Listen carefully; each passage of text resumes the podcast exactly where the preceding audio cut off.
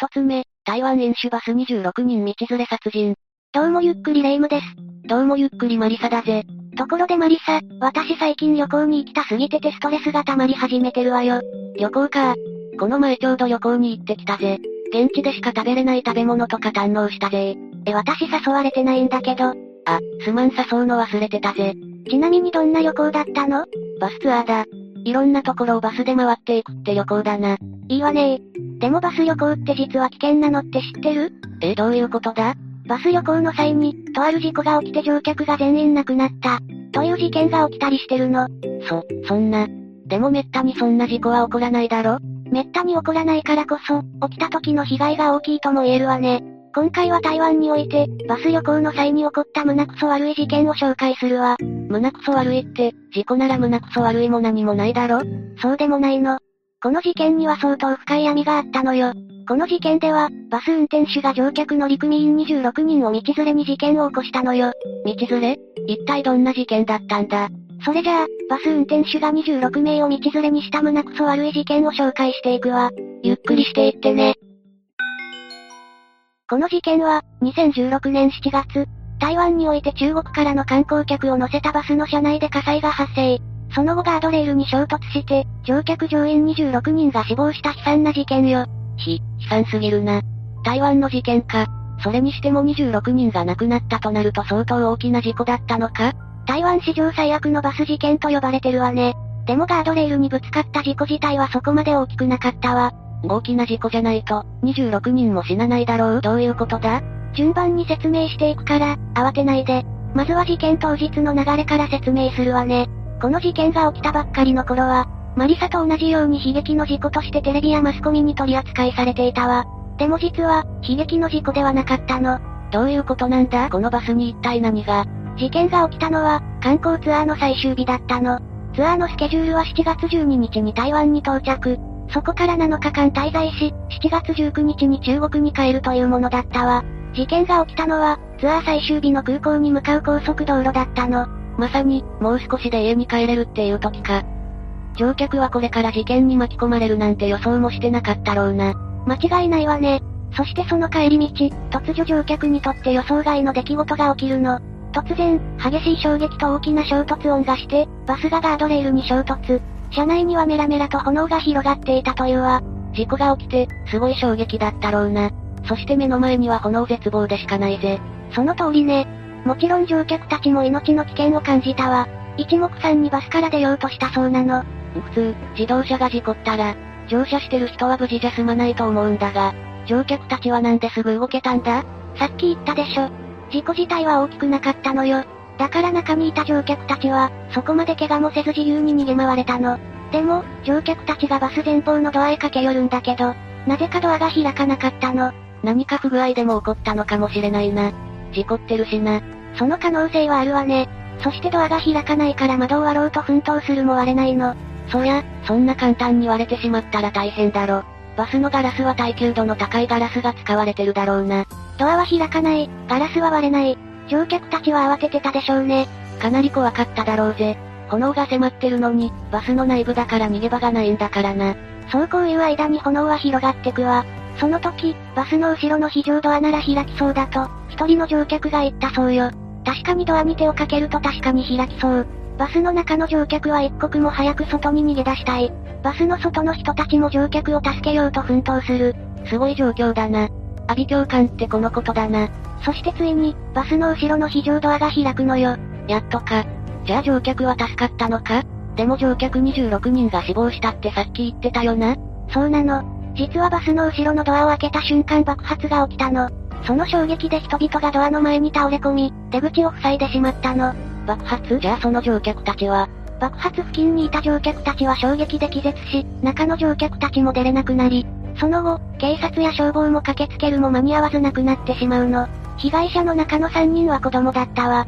楽しいはずの旅行が一転、悲劇の事故に変わってしまったわけだ。台湾史上最悪のバス事故として、悲しい事件で終わるはずだったんだけど、事件の真相はかなり闇が深かったの。え、事故の影響で火災が起こって、それで亡くなってしまったんじゃないのか？そんな簡単な事件じゃなかったのよ。この事件の真相を説明するわね。事件後、早急な真相究明のため、警察が捜査を始めたの。まず目をつけたのは、バスの爆発についてよ。えそこは、原因はもうわかってるだろ？だってバスは、ガードレールにぶつかったんだから。この事件では、炎上から爆発が早すぎるの。車の事故は確かに爆発するんだけど、すぐには爆発しないし、そもそも炎上すら、そんなに早く起きないわ。まずガソリンが漏れ出し、車の故障部から火花が散ることで、炎上が開始するの。だからすぐには爆発にはならないわ。でもこの事故ではガードレールにぶつかってすぐ炎上、爆発が起こってるな。バスの不備か？違うの。バスの残骸を2ヶ月以上かけて調査したところ、不審な点があったの。まずはバスのドアロックよ。実はそのドアロック意図的にロックされていたの。え、意図的に？一体誰が？まさか乗客が逃げられないようにしたとか？ありえるわね。次におかしいのが、さっきから説明しているバスが燃えたタイミングよ。バスが炎上したタイミング？ガードレールにぶつかって、その後すぐだったんじゃないのか？実はバスが燃え始めたのは、ガードレールにぶつかる前だったの。衝突してから火がついたという認識だったと思うんだけど、実は事故の目撃者の話によると、バスは事故の前から炎上しており、衝突後に大炎上したのよ。事故と出火は関係がなかったってことか。一体どういうことなんだ？バスのドアは意図的にロックされて、バスは事故の前に燃えていた？バス内部を調べたところ、ガソリンが撒かれた痕跡もあったの。もしかして、今回の事件は計画的な犯行なのか？ここまでの証拠が揃うと、人為的犯行が濃厚になってきたぜ。その通りね。そして最後にバスの運転手の体内から、高濃度のアルコールが検出されたの。つまり運転手は飲酒運転をしていたってことね。信じられないぜ。バスの運転手が飲酒何人の命を預かっていると思ってるんだ。でも運転手が飲酒運転してたってことは、犯人はご想像の通り、運転手が、バス乗客26人を道連れにした犯人だったのよ。なんで、バス運転手はこんな事件を起こしたんだ？それは運転手の境遇に理由があったの。実は運転手には、逮捕歴が何度もあったの。家庭内暴力、乱闘、性的暴行などね。この事件を起こす前から、凶暴な人物だったってことか。ただ凶暴だったわけではないわ。普段はおとなしい人だったそうよ。でもあるスイッチが入ると途端に人が変わってしまったそうなの。そのスイッチとは飲酒よ。彼は飲酒すると凶暴になり、手がつけられなかったというわ。ジャッキーと同じ水剣の使い手か。逮捕されてるあたり、水剣の使い手ではないわね。彼はアルコール依存症と言われていたわ。アルコールを飲むと、自分がダメになるとわかっているのに、酒がないと落ち着かず何も手につかなくなってしまう。お酒、タバコは合法的な麻薬とも呼ばれるくらい依存性が強いからね。ならレイムもアルコール依存症だよな。酔っ払ったら手がつけられないからな。そのうち大きな事件でも起こすんじゃないか？怖くなってきたぜ。そこまで飲まないわよ。でもお酒ってセーブできればいいけど、分かってて飲んじゃう人ほど立ちが悪いわよね。そんな犯人なんだけど、実は事件の数日前にも飲酒して事件を起こしてしまうの。また事件を起こしたのか。懲りないな。ツアーガイドに暴行し、罰金300万円、懲役5年を食らっていたのよ。おいおい、結構な罪じゃないか。度重なる事件、家庭内暴力に耐えきれなくなったのね。そのツアーガイドへの事件を機に、妻と子供が家を出て行ってしまうの。自業自得じゃないか。そのため、犯人は公私ともに絶望し、ある結論にたどり着くの。ある結論なんだ?それは、自殺よ。自分がこんなに苦しんでいるのに、周りの人間はなんで不幸じゃないんだ?なんて不公平なんだ?それならたくさんの人を道連れに死んでやろうと考えたの。怖い怖い。人格破綻してるじゃないか。家族が出て行ったのも、逮捕されるのも自分のせいなのに、その腹いせに周りの人を巻き込むなんて。ちなみに事件前の数日間、犯人は家族と何十回も電話をしていたそうなの。戻ってきてほしいとかそんな電話だろ？何十回も電話するなんて、めめしい男だな。電話はそんな内容じゃなかったのよ。電話の内容は、自殺についての電話だったの。犯人の家族らは自殺を思いとどまるように、何十回も犯人に電話で訴えていたっていうわけ。うわぁ、かまってちゃんだな。でももしその時点で、家族が犯人を説得できていれば、事件は防げていたかもしれないわね。つまり、今回の事件は自殺願望があった運転手が、恋に火をつけたことが原因だったということね。その自殺に巻き込まれた人たちが不憫すぎるな。子供も混じっていたんだろう？間違いないわね。事件の流れを整理すると、事件数日前にツアーガイドを暴行した罪で、懲役5年の実刑判決を受けた運転手は家族に愛想をつかされ人生に絶望。自殺を決意する。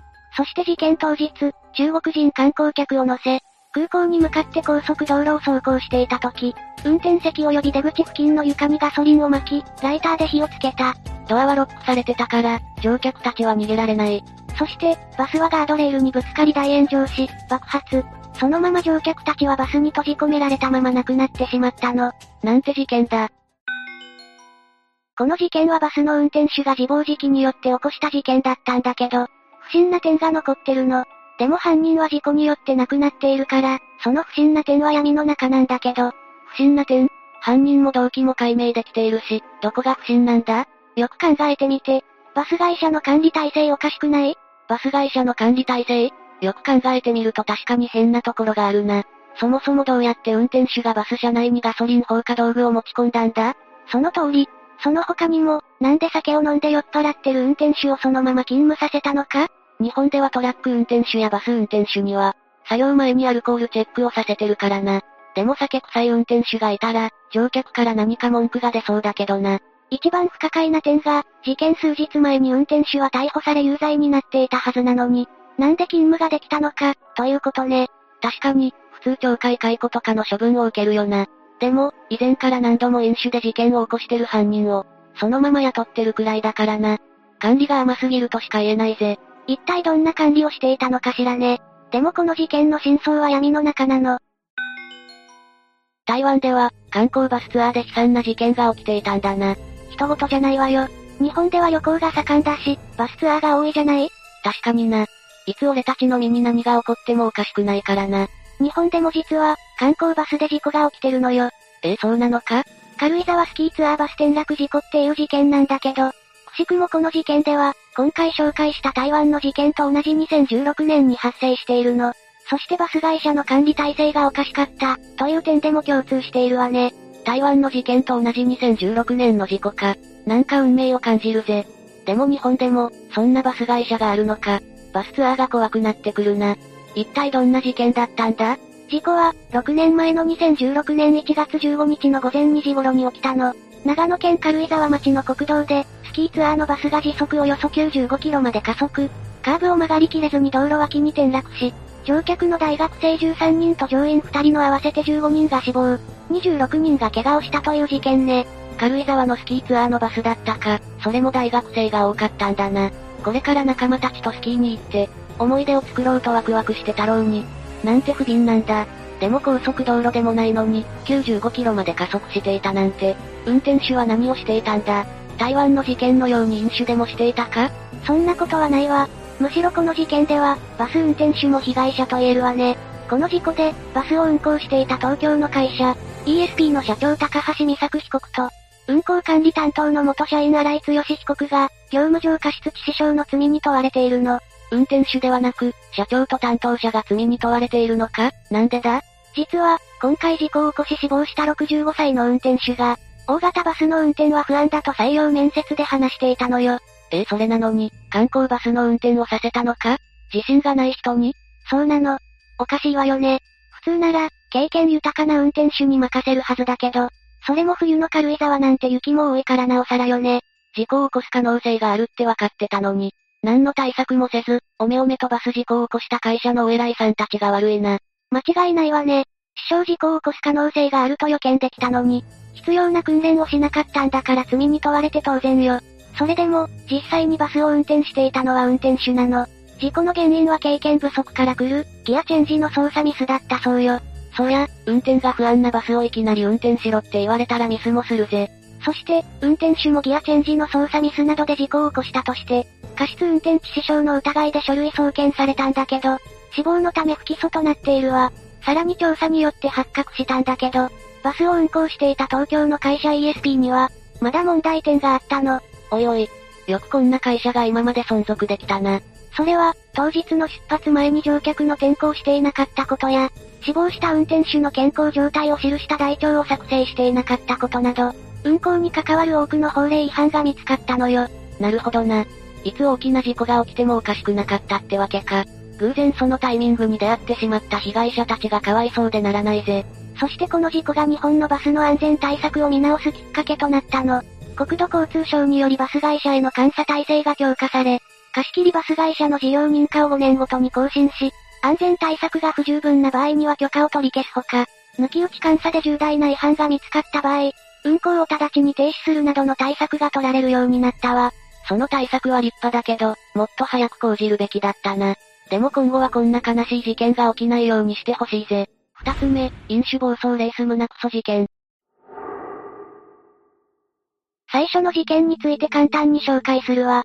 2015年の6月6日22時40分頃、北海道砂川市国道12号交差点で赤信号を無視した車2台が突っ込んでいったそうよ。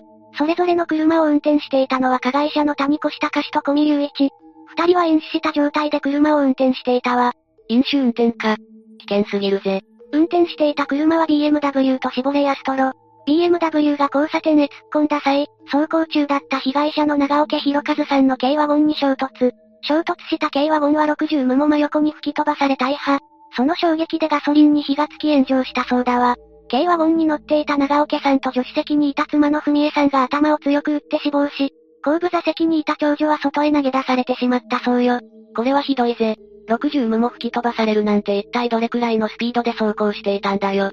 そして大破した車体の一部が長女に刺さり死亡、長男も後部ドアから外へ投げ出され、後ろから来たシボレやストロに引かれてしまったわ。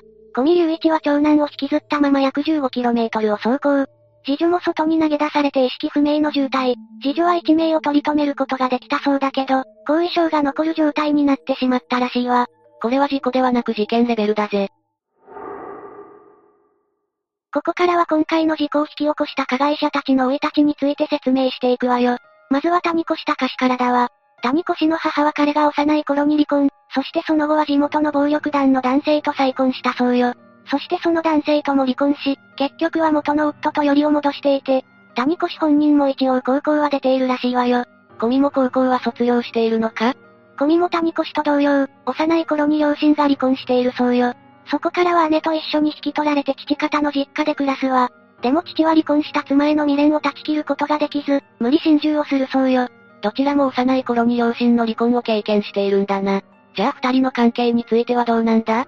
二人は小学生の時からの幼馴染だそうよ。昔から素行が悪く、犯罪も重ねていたそうだわ。幼い頃から悪いことをしていたのか。中学時代からバイクをいじっていたそうで、無免許運転なんか当たり前だったそうよ。中学生でバイクを運転。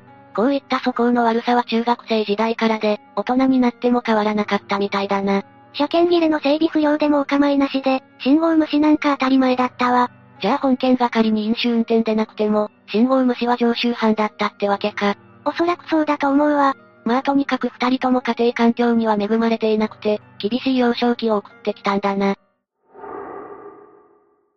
ここからは谷越と込み、二人の供述について説明していくわ。まずは谷越隆よ。彼は2015年6月6日午後10時35分頃、砂川市西一条北22丁目の国道12号交差点で、RV 車にて赤信号を無視、時速約 130km の猛スピードで交差点に突入。左から来た長岡さんの軽ワゴン車右側面にノーブレーキで突っ込んだそうよ。そして長岡さんの軽ワゴン車は、約60メートル先まで弾き飛ばされ大破。長岡さんと妻の文江さん、高校3年の長女めぐみさんの3人を死亡させ、中学1年の次女光さんを意識不明の重体にさせたのよ。谷越という男がまず先頭で事故を起こしたってわけだな。というか時速約 130km で一般道路を走行だなんて、避けようと思っても避けれるスピードじゃないぜ。現場交差点近くのガソリンスタンドに設置された防犯カメラには、谷越隆氏の RV 車が猛スピードで赤信号の交差点に進入する様子が映っていた。なのにもかかわらず谷越隆氏は、事故を起こしたのは間違いないが、信号は青だったなどと言い逃れを繰り返しているのよ。ちゃんと赤信号だったという証拠があるのにか？そうよ。谷越隆氏の RV 車に同乗していた男は、北海道警察の任意の事情聴取に、進行方向は当時、赤信号だった。自分だったら止まった。と話したそうよ。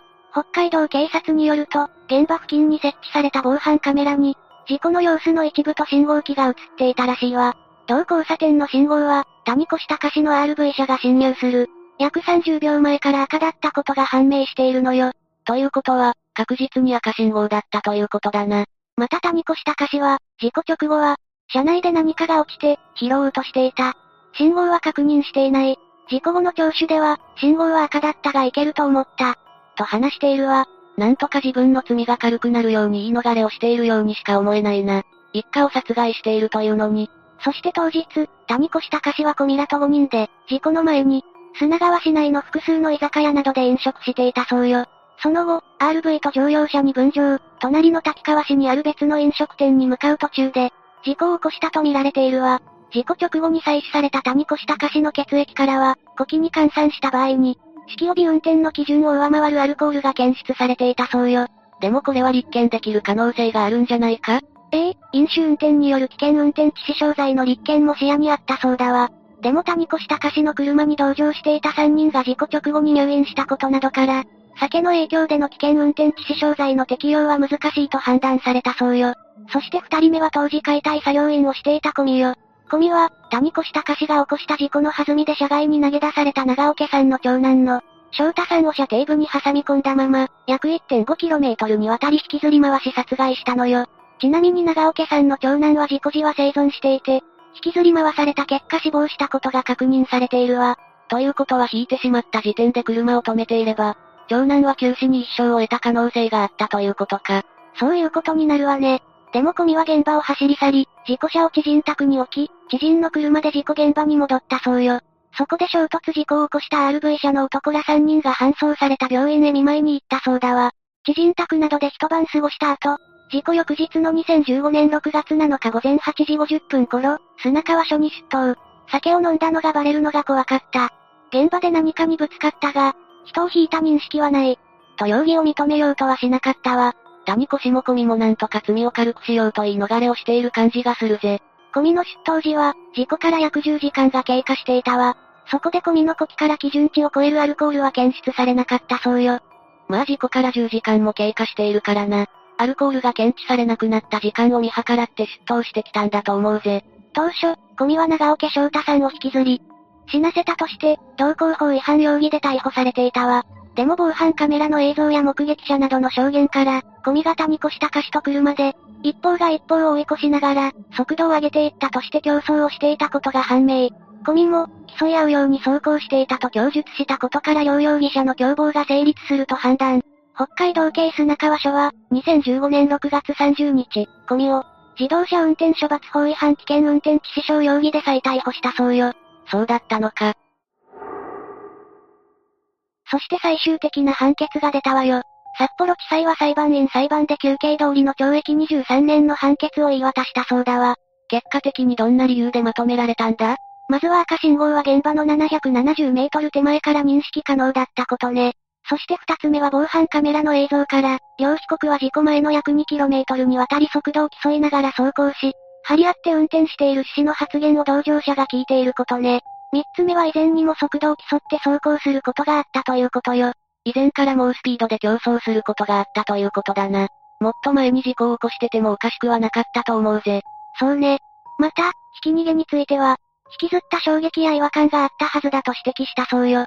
確かに、人を引いて走行するときに何の違和感も覚えない方がおかしいと思うぜ。一方で弁護側は運転中に競い合う気持ちはなかった。落としたサングラスを探して赤信号を見落とした過失による事故だ。と主張したわ。また、赤信号を無視するようなレース事故は過去にも今回もしていない。被害者が車外に投げ出されていることは想定できず、引きずった認識もない。と反論していたそうよ。その考え方には無理があるような気もするがな。これを聞いて結果的に裁判長は何と言ったんだ？裁判長は類を見ないほど悪質。競うように高速で走行していたのは明らかだ。と話したそうよ。そして赤信号を無視し、身勝手極まりないと非難し、両被告による共謀を認定したそうだわ。そうだったのか。にしても飲酒運転で人々の命を奪ってしまうなんて、本当に恐ろしいことだぜ。二つ目の事件について紹介するわ。2006年平成18年8月25日に福岡市東区の海の中道大橋で事故は起きたそうよ。市内在住の会社員の乗用車が、飲酒運転をしていた。当時福岡市職員の男の乗用車に追突され博多湾に転落。会社員の車に同乗していた3児が死亡したそうだわ。これもまたひどい事故だな。加害者に対しては、危険運転致死傷罪が適用されるかが争点になったそうよ。でも結局危険運転致死傷罪と道路交通法違反を併合した。懲役20年の刑が最高裁にて確定したわ。加害者は当時22歳で福岡市西部動物管理センター勤務の福岡市職員だったそうよ。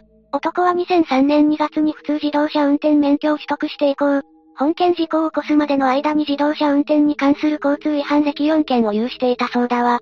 前科を持っていたということか？いや、前科はなかったそうよ。加害者の男は事故当日の2006年8月25日に自宅で夕食時に飲酒したほか、友人らと居酒屋スナックで飲酒を重ねたそうよ。相当お酒を飲んでいたんだな。そこからどれくらい運転したんだ？相当酒に酔った状態で自動車を運転して友人を自宅まで送ったそうよ。その後、福岡市の中心部へナンパに行くため友人1名を、同乗させて自動車を運転していた22時48分頃のことよ。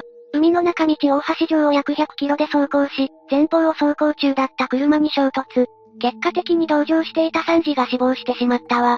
子供がこの事故の犠牲者なんて、気になったけど、海の上に架けられた橋ということは、被害者の車は海に落ちたということか？ええそうよ。追突された被害者側乗用車は車道左の、段差約15センチを乗り越え、欄干を突き破って転落。この結果、被害者夫婦の長男次男長女の計3人が溺れて死亡したそうよ。また社外に脱出した会社員妻も全治約3週間を要する全身作家症などの障害を負ったそうだわ。なんとか子供たちを救助して欲しかったと思ってしまうが、海に水没した状態での救助は素人じゃ厳しいと思うぜ。対向車線を走っていたタクシー運転手らが事故を目撃通報。一方で加害者は飲酒運転で事故を起こしたことが発覚すれば失職すると考えたそうよ。そこでそのまま現場から逃走し、救護報告義務を怠ったわ。しかし事故現場から300無先で走行不能となり停止し、事故警察署に報告することなく携帯電話で友人に電話をかけたそうよ。そこではまず飲酒運転の発覚を免れるために自分の身代わりになってほしい。と依頼したが断られたため水を持ってきてほしいと頼んだわ。そして友人が2リットルのペットボトル入りの水を持ってくると、うち1リットル弱を飲んだそうよ。とにかくアルコール度数を下げようと一気飲みをしたということだな。もしくは起こしてしまった自分の過ちに冷や汗をかいて喉が渇いたかのどちらかだと思うぜ。ええ、そうね。その上で友人から勧められて本件事故現場に戻り、事故発生から約50分後に飲酒検知に応じ、翌26日朝に逮捕されたそうよ。福岡市は被告人を文言免職としたらしいけど、この処分に対し福岡市には900件を超える苦情があったそうで、8月28日に山崎博太郎市長が陳謝したわ。山崎市長は飲酒運転は厳罰を表明。2006年9月15日付で被告人を懲戒免職としたそうよ。友人が加害者に飲酒運転をしたと分かりながら水をあげていただろあれは共犯者みたいにはならないのか？事故後に加害者に大量の水を飲ませ飲酒運転を隠蔽した22歳の大学生のことね。彼は証拠隠滅容疑で逮捕。そして飲酒運転と知りながら同乗した32歳の会社員 C が、道路交通法違反の容疑で逮捕されたそうだけど、結果的にどちらも不起訴となったわ。そうだったのか。にしてもこんな事故を起こすような加害者がまさか公務員だったなんてな。ここからは加害者の老いたちについて説明していくわよ。加害者は元 JR 職員で漁師、消防団団長を務める父親の元に生まれたそうよ。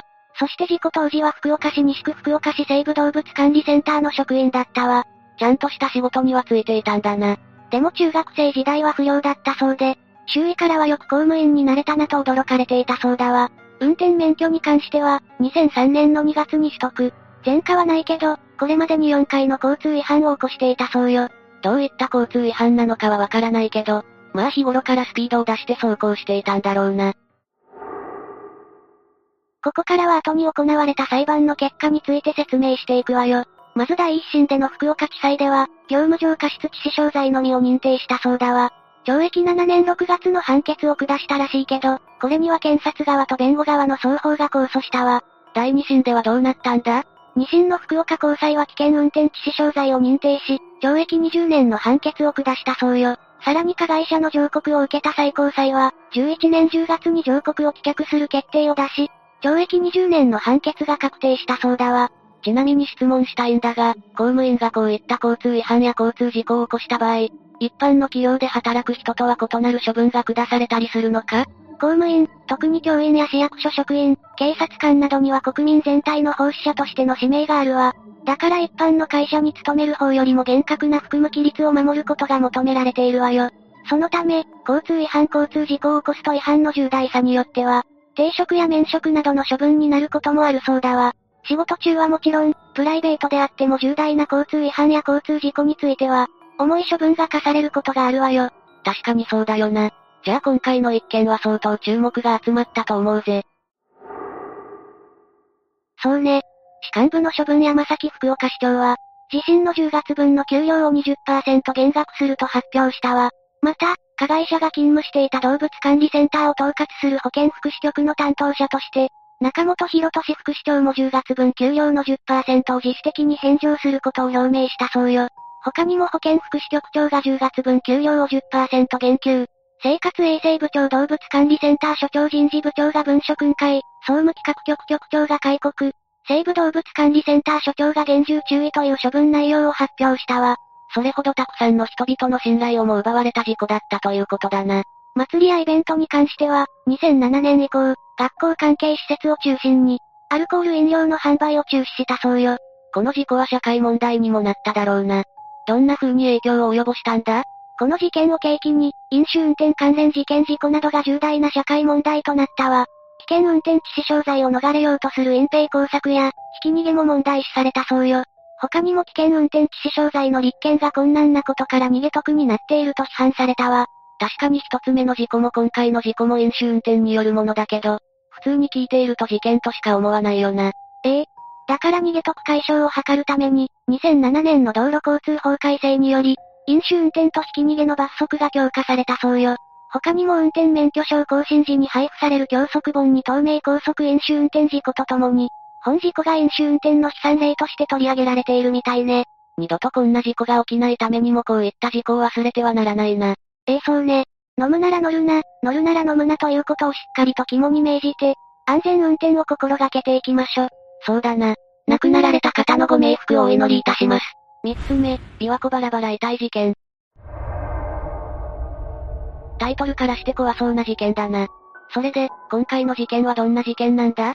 琵琶湖バラバラ遺体事件っていうのはね、2008年5月17日早朝から6月23日にかけて、滋賀県近江八幡市の琵琶湖で発覚した殺人、死体遺棄事件のことだよ。犯人の特定逮捕まで至っていなくて、未解決事件になっているの。犯人の特定すらできてないって、かなり難解そうな事件だな。うん。まず2008年5月17日に遺体の一部が発見されて、その後に同一人物の他の部位が湖岸で発見されたのよ。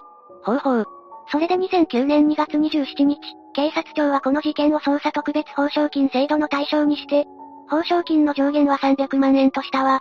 難解なだけあって、気合入ってるな。それほど解決に力を注いでたってことだね。でもその後、2012年に一旦指定から外されることになってしまうのよ。え。ってことは、2012年で打ち切られてるのか？いや、2014年9月9日にまた対象事件に再指定されてね。その後の2018年11月30日に滋賀県警が被害者男性の身元が判明したって公表したの。10年もかかったのか？でもなんとか被害者は分かったみたいだな。ちなみに犯人は？いや、未解決事件だから分かってないのか。うん。残念ながらそうなるわ。そうなると、やっぱり事件の経緯が気になってくるな。まあ、それが人間の差がってやつよね。それで、事件の経緯はどんな感じなんだ？まず2008年5月17日、琵琶湖の湖岸緑地である岡山園地で早朝から釣りをしていた男性が、漂流している人間の左足を発見したわ。それで滋賀県警に通報したのよ。早朝から驚いただろうな。釣り人は魚を発見したかったのに。うん。しかも同じ日に、捜査員が琵琶湖で足の一部を見つけるの。あと5月20日には東近江市の湖岸にて頭部が発見されたわ。どんどん見つかっていくじゃないか。それから5月21日に大津市の藤の木河川口にて左足首。さらに6月22日には草津市の湖岸で両手首が見つかったの。もしかして、この調子で全部見つかるパターンじゃないのか？いや、順調なのはここまでよ。全部は揃わないのか？うん。それで鑑定の結果、発見された部分すべての DNA が一致したわ。死因は首を絞められたことによる窒息死とのことよ。バラバラになっても、今の技術だったらそこまでわかるのか？すごいよね。あと首には絞められた跡があって、他に目立った外傷がなかったそうよ。そして県警は何者かが男性を考察して、鋭利な刃物で遺体を切断した後に遺棄したとのことで、殺人、死体遺棄事件として捜査を開始したの。お、動き出したな。被害者の身元を調査するために、まずは復顔を試みて似顔絵を公開したわ。だけど被害者の身元はね、事件発生から10年間判明しなかったのよ。待て、復顔ってなんだ？復顔っていうのは、頭蓋骨の形状をもとに、年齢や性別を加味して肉付けする方法ね。ほんと現代の技術ってすごいな。それから2008年7月11日、大阪府泉佐野市の41歳無職の女性から有力な情報と思われる通報があったの。おお、通報した人ファインプレイだな。だけどね、どうやらその女性が交際男性に腹を立てて、交際男性をこの事件の容疑者に仕立て上げるという虚偽の通報だったという結果に終わったわ。なんでそういうことするのかなそれでその女性は、虚偽申告の疑いで書類送検されたの。まあ、そりゃそうなるわ。やっていいことと悪いことの区別くらいわきまえてほしいところだよね。たまにそういう人いるけど、理解できないよな。警察はこの事件をどう考えていたんだ？当初、県警は切断した遺体を遺棄する行為は人目につくと考えたみたいね。それで一箇所に捨てた後、水流に乗って発見場所まで移動したと見ていたわ。なんかそれっぽいじゃないか。でも地元漁師に聞き込みをしたり、専門家に依頼したりして琵琶湖や川の流れを調べた結果、切断遺体が現場には到達しないことが判明したのよ。だから、遺体が発見された6箇所それぞれで切断した遺体を遺棄した可能性が高くなったわ。いちいち移動先で切断してたってことか。なかなかエグいことするな。そもそも事件解決のめどが立たない大きな原因は、犯人を特定するのに重要な被害者の身元が分かっていないことにあるの。ということで、ここからは身元発見までの流れを話していくわね。よろしく頼むぜ。捜査本部は当初、顔の特徴が比較的残る頭部が見つかったことなどから、身元はすぐに確認できると見ていたのよ。それで被害者の似顔絵を作成して、顔が似ている家出人の約1700人を紹介したわ。この時は、被害者が判明するまで10年もかかるとは思わなかったんだろうな。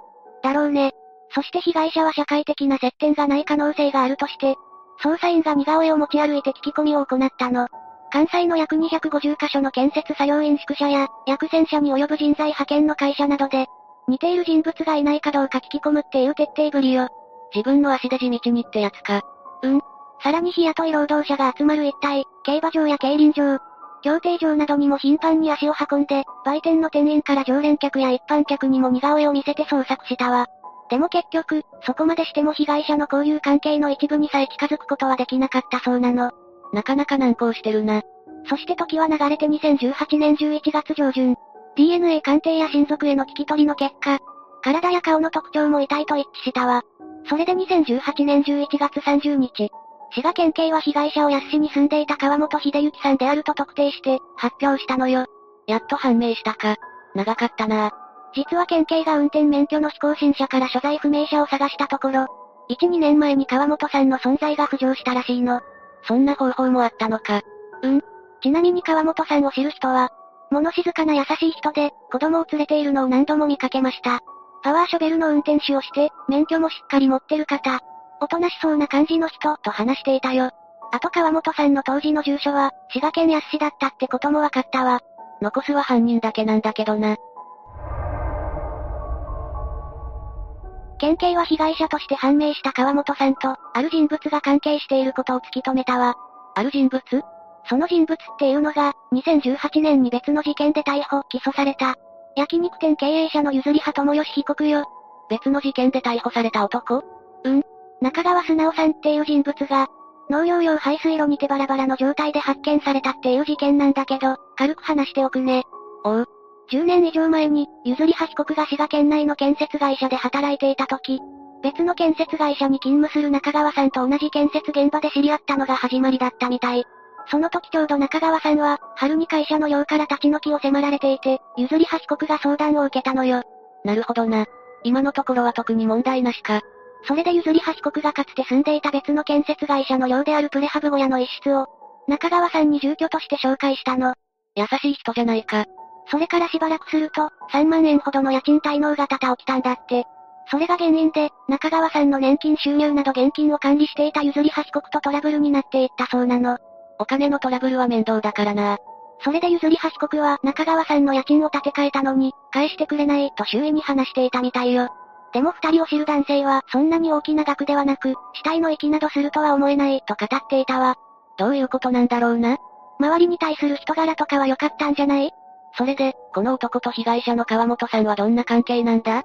どうやら知人同士だったみたいで、県警は譲り葉被告が何らかの事情を知っているとして捜査を進めたわ。知人同士だったら、何かしら知ってそうだもんな。ちなみに出会いはどんな感じだったんだ？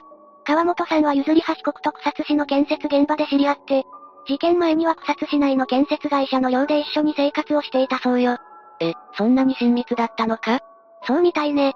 その後、川本さんは譲り橋国を中心とするパチンコ仲間のグループに入って、滋賀県立東市のマンションで他の仲間と共に共同生活をしていたんだって。ギャンブル仲間と一緒って、なんかにおうな。それで川本さんは、パチンコ店でいた現金を譲り橋国とやり取りしていたそうなの。さらに譲り橋国と川本さんの間にも金銭の貸し借りをめぐるトラブルがあったみたいで、譲り橋国が川本さんを暴行するなどしていたんだって。かなりのトラブルになってるじゃないか。あと捜査関係者によると、9月に譲り橋国の自宅兼店舗の排水管から、中川さんとは別人の死後数年が経過していると見られる数ミリから数センチ程度の、非常に小さな人骨片が固く捜索で見つかったわ。これはかなり怪しいんじゃないか？家の排水管から人骨なんて見つかるわけないだろ。確かにね。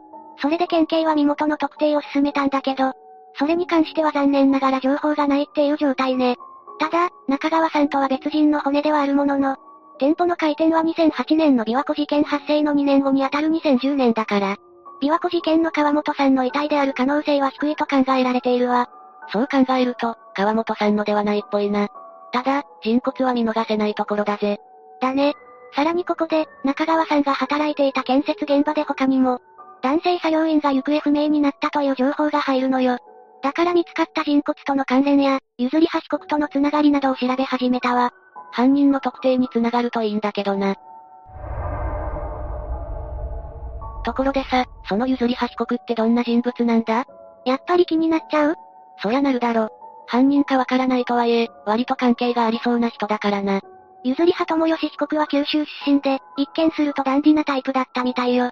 造船業や建設業を経て焼肉店を開店して、焼肉店の常連客は、几帳面な性格で肉の焼き方も教えてくれた、と話していたわ。話を聞いてる限り、全然そういうこととは関わりがなさそうな感じはするんだけどな。あと2018年6月頃から、森山市のスナックに毎週のように通っていたらしいの。しかも一緒に飲んでいた人の代金を支払うこともあったみたいで、お金に困っている様子はなかったそうよ。めっちゃいい人じゃんか。そんな譲り橋国が営業していたのが森山市古高町のキムチ焼肉区さん。ちなみに店舗のホームページの投稿はオープン当時に3回しただけで、以後更新はない模様。面倒くさくなったんじゃないか？それか難しかったか？まあどっちもあり得る話だけどね。というか、その情報いる？ま、まあ一応。あとレビューでは美味しいと高評価を得ていたわ。いいじゃないか。そんなに高い評価なら食べに行ってみたいもんだな。だけど、近所の方へのインタビューでは、何の肉を使ってたのかわからない。まずい肉を出していた。という気になる声もあったの。やばい、今ちょっとゾッとした。そして譲り橋国は2018年9月に窃盗容疑で逮捕されたわ。え、まさかの急展開。中川さんのキャッシュカードから、3回に分けて現金約69万円が引き出されたとされているわね。なんで人のキャッシュカードから引き出せたかは、想像できるよね？なるほどな。そして10月に死体損壊、死体遺棄で再逮捕されて、12月に中川さん殺人容疑で再逮捕されたわ。ちなみに譲り橋国は、容疑を否認してたみたいだけど、動機が気になるところだな。それでね、譲り橋国は事件後に車の座席カバーやナンバープレートを交換していたの。遺棄現場の排水路は譲り橋国の自宅兼店舗から約3.5キロ離れていて、車で遺体を運んで遺棄したと見られているよ。きっと血がべっとりついたんだろうな。かもね。あと遺棄現場付近には血痕が確認されていて、付着した血液など事件につながる証拠を隠す狙いがあったとされているわ。ということから、県警は9月に譲り橋国の自家用車を押収して調べていたそう。どうせなら、琵琶湖事件につながる情報でも出てきてくれるといいんだけど。そして2018年12月に大津地裁で農業排水路事件の初公判が行われて、その1週間後に窃盗と殺人の罪で追起訴。2019年12月の裁判では、懲役25年の判決が言い渡されることになったわ。終わったか。でもこれって、中川さんの事件の判決だよな？うん。譲り橋国は琵琶湖事件の犯人として捕まったわけじゃないから、結局は未解決事件のままなの。いつか解決してほしいんだけど、それも難しそうなのか？どうかしらね。情報があまりにも少ないから難しそうだけど、私はいつか解決してほしいと思ってるよ。四つ目、彦根警察官発砲射殺事件。まずは事件の全貌を解説していくね。よろしく頼むぜ。川瀬駅前交番警察官射殺事件は2018年平成30年4月11日の夜に、滋賀県彦根市南川瀬町の滋賀県彦根警察署川瀬駅前交番で発生した殺人事件のことよ。勤務中の警察官で当時19歳だった巡査が貸与された拳銃で、上司の警察官巡査部長を射殺した事件だわ。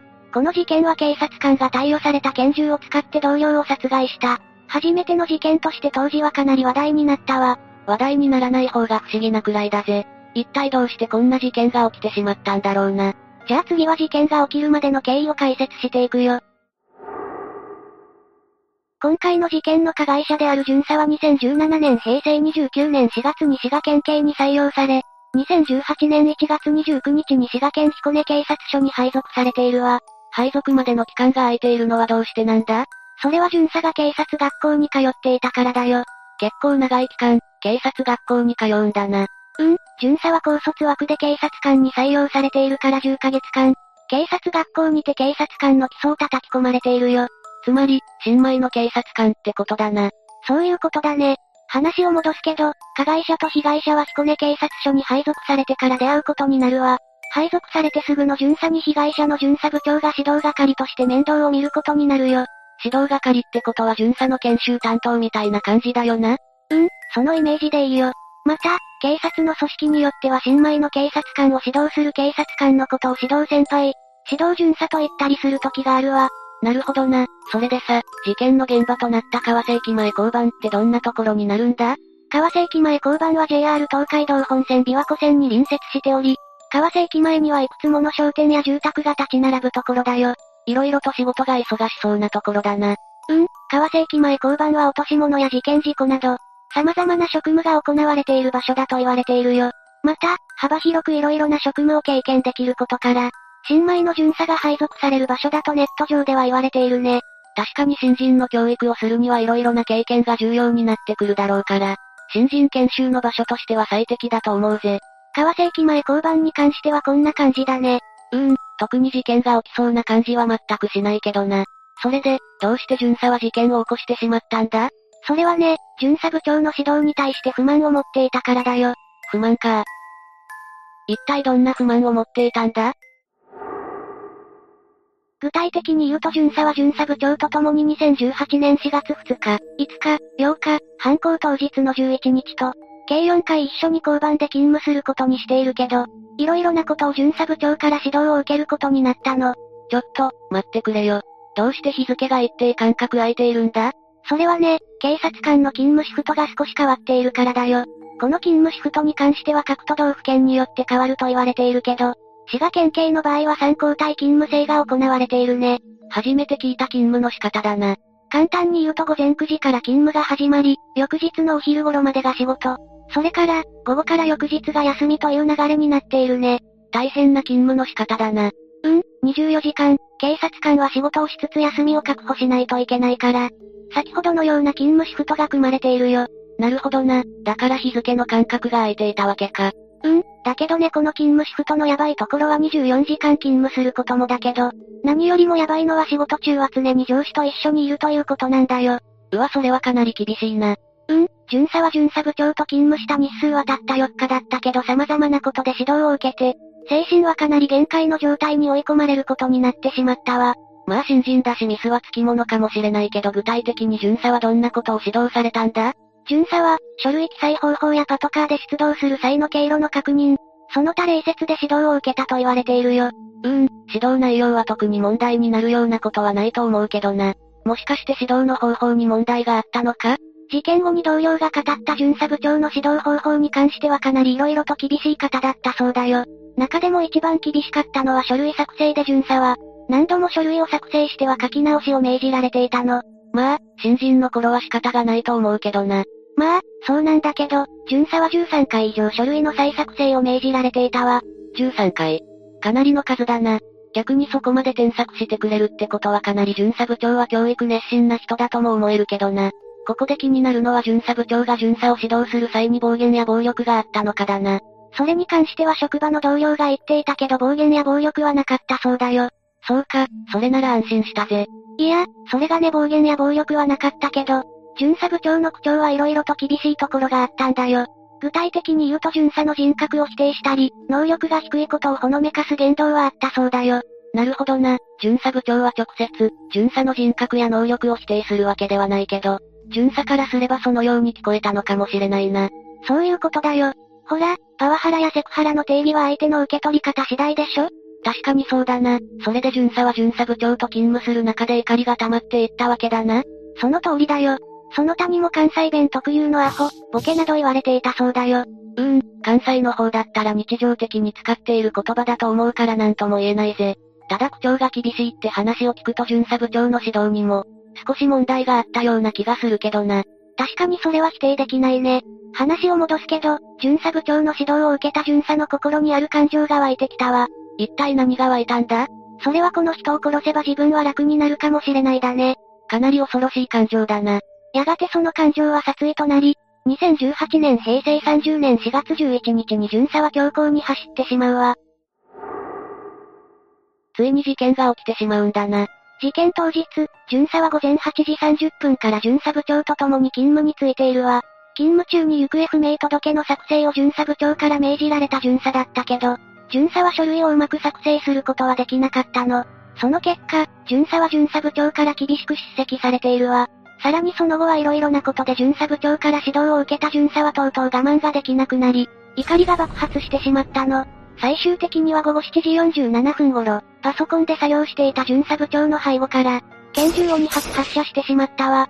かなり至近距離で銃弾を発射したんだな。それから巡査はどうしたんだ？巡査部長を殺した巡査はパトカーで逃走しているわ。逃走後に途中コンビニにより、現金50万円を引き出し、タバコに箱とライターを購入しているね。現金50万円は逃走用の資金なのか？うーん、それに関しては明らかにされていないね。それから巡査はどうなったんだ？最終的にはパトカーで田んぼに突っ込んでしまい、その後ふらふら歩いていたところを捜査員に発見され逮捕されているね。色々とわからないところが多いぜ。どうして巡査はタバコを買ったんだろうな？それに関しても明らかになっていないけど、一説では気持ちを落ち着かせるためにタバコを買ったと言われているよ。でも、気になるのはどうしてこの事件が発覚したのかだな。それに関しては、次の流れがあったからだね。まず巡査が田んぼに突っ込ませたパトカーを付近の住民が発見し110番し、彦根警察署が現場に臨場。その後、パトカーが川瀬駅前交番のものであることが分かり、近くの交番員が川瀬駅前交番へ向かうと、血だらけの巡査部長が倒れていたことから事件が発覚したわ。なるほどな、そういう流れがあったわけか。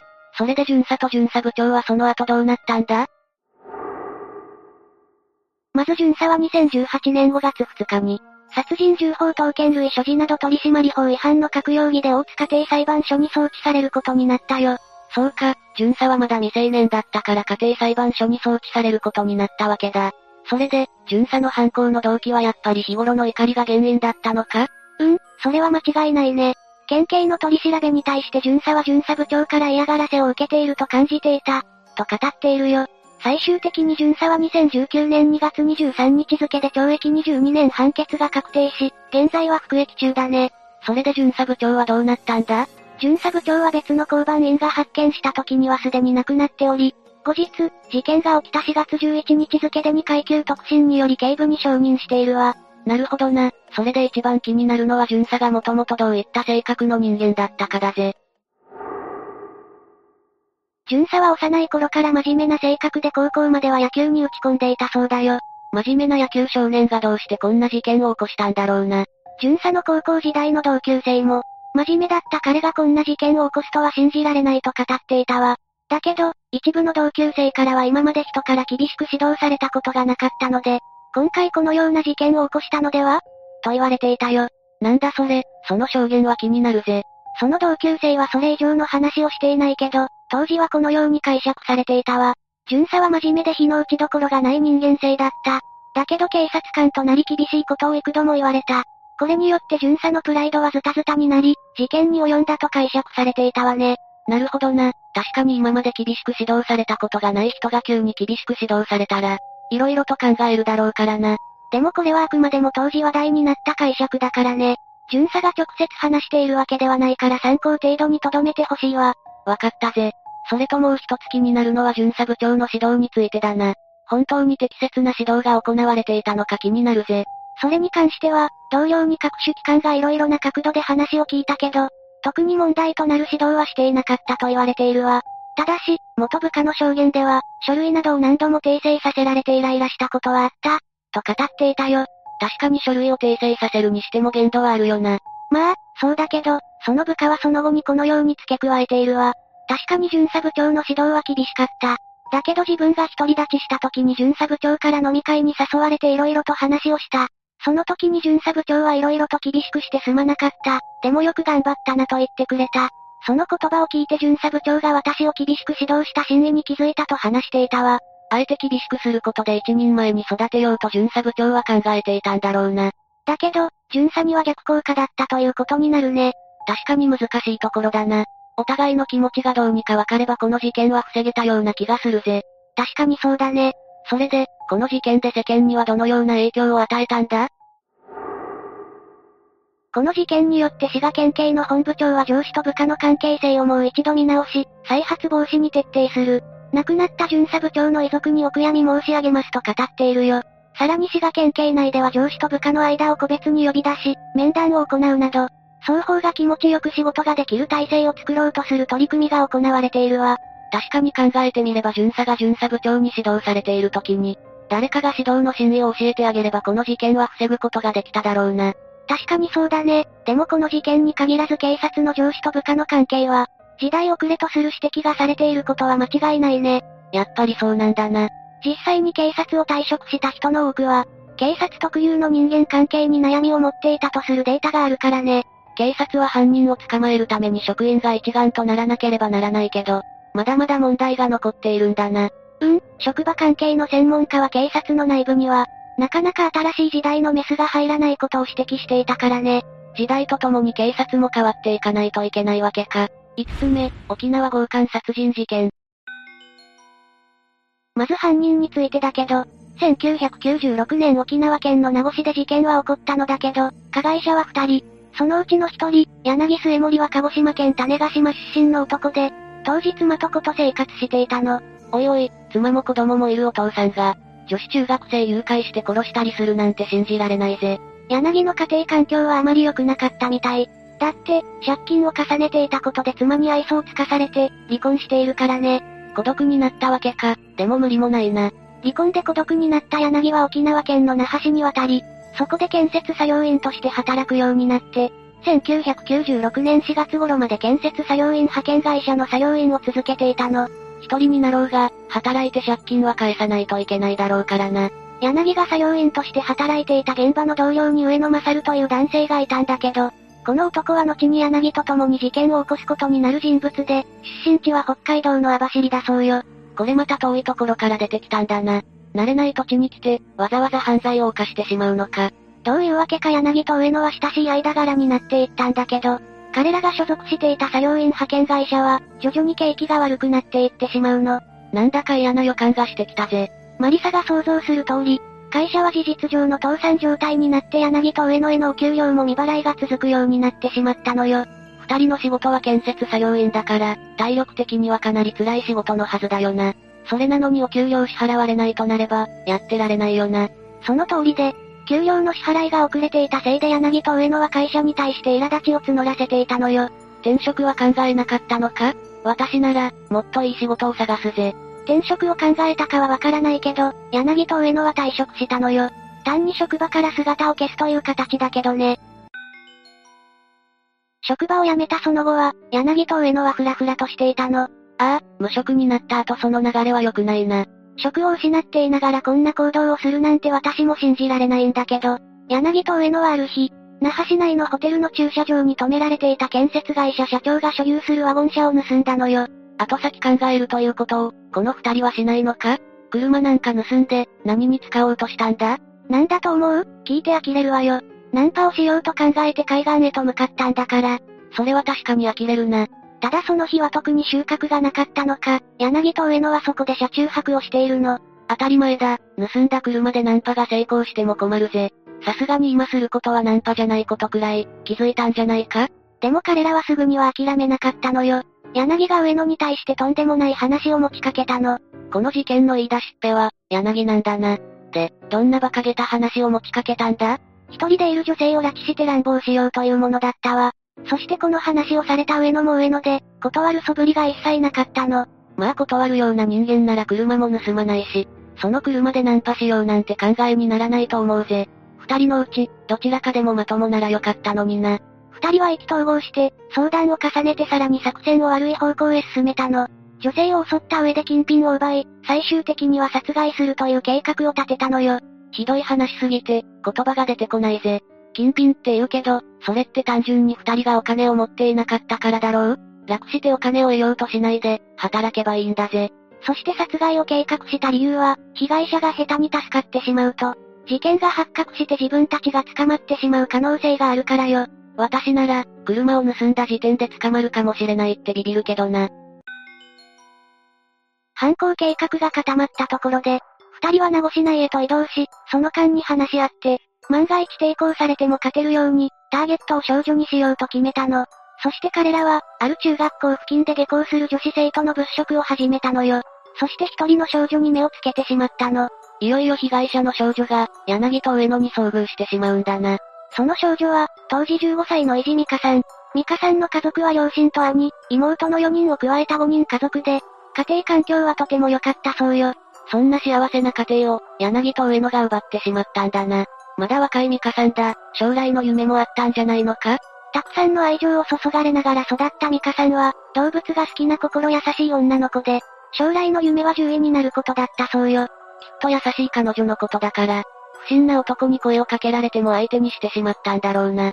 ミカさんの家では犬を飼っていたそうなのだけど、彼女は自分の家の犬だけでなく、野良犬や野良猫のことも気にかけるような心優しい少女だったみたいね。聞けば聞くほど残念でならないぜ。そして柳と上野が許せないぜ。事件当日の6月21日、ミカさんは放課後、所属しているバレーボール部の練習に参加していたの。練習は夜まで続いて、帰る頃は夜になっていたんだけど、友達と別れた後ミカさんは一人で自宅を目指して歩いていて、そんな彼女の後を柳と上野は盗んだワゴン車でつけていたのよ。それに気がつかないミカさんは、何の警戒もなくいつものように家路に向かっていた。ああ、そこに私がいたら一緒に帰ってあげたかったぜ。そして自宅まで600メートルほどの距離になったところで、突然ミカさんの横にワゴン車が止まったの。その中から一人の男が出てきて、何事かと立ち止まるミカさんに対して、名護市内へはどうやって行くのかと話しかけたのよ。道に迷ったふりをしたわけか。私なら知らない男が車から出てきて話しかけてきたら無視するけど、ミカさんは困っている人を放っておけない性格だから、相手をしてしまったんだな。ああ、本当に残念だぜ。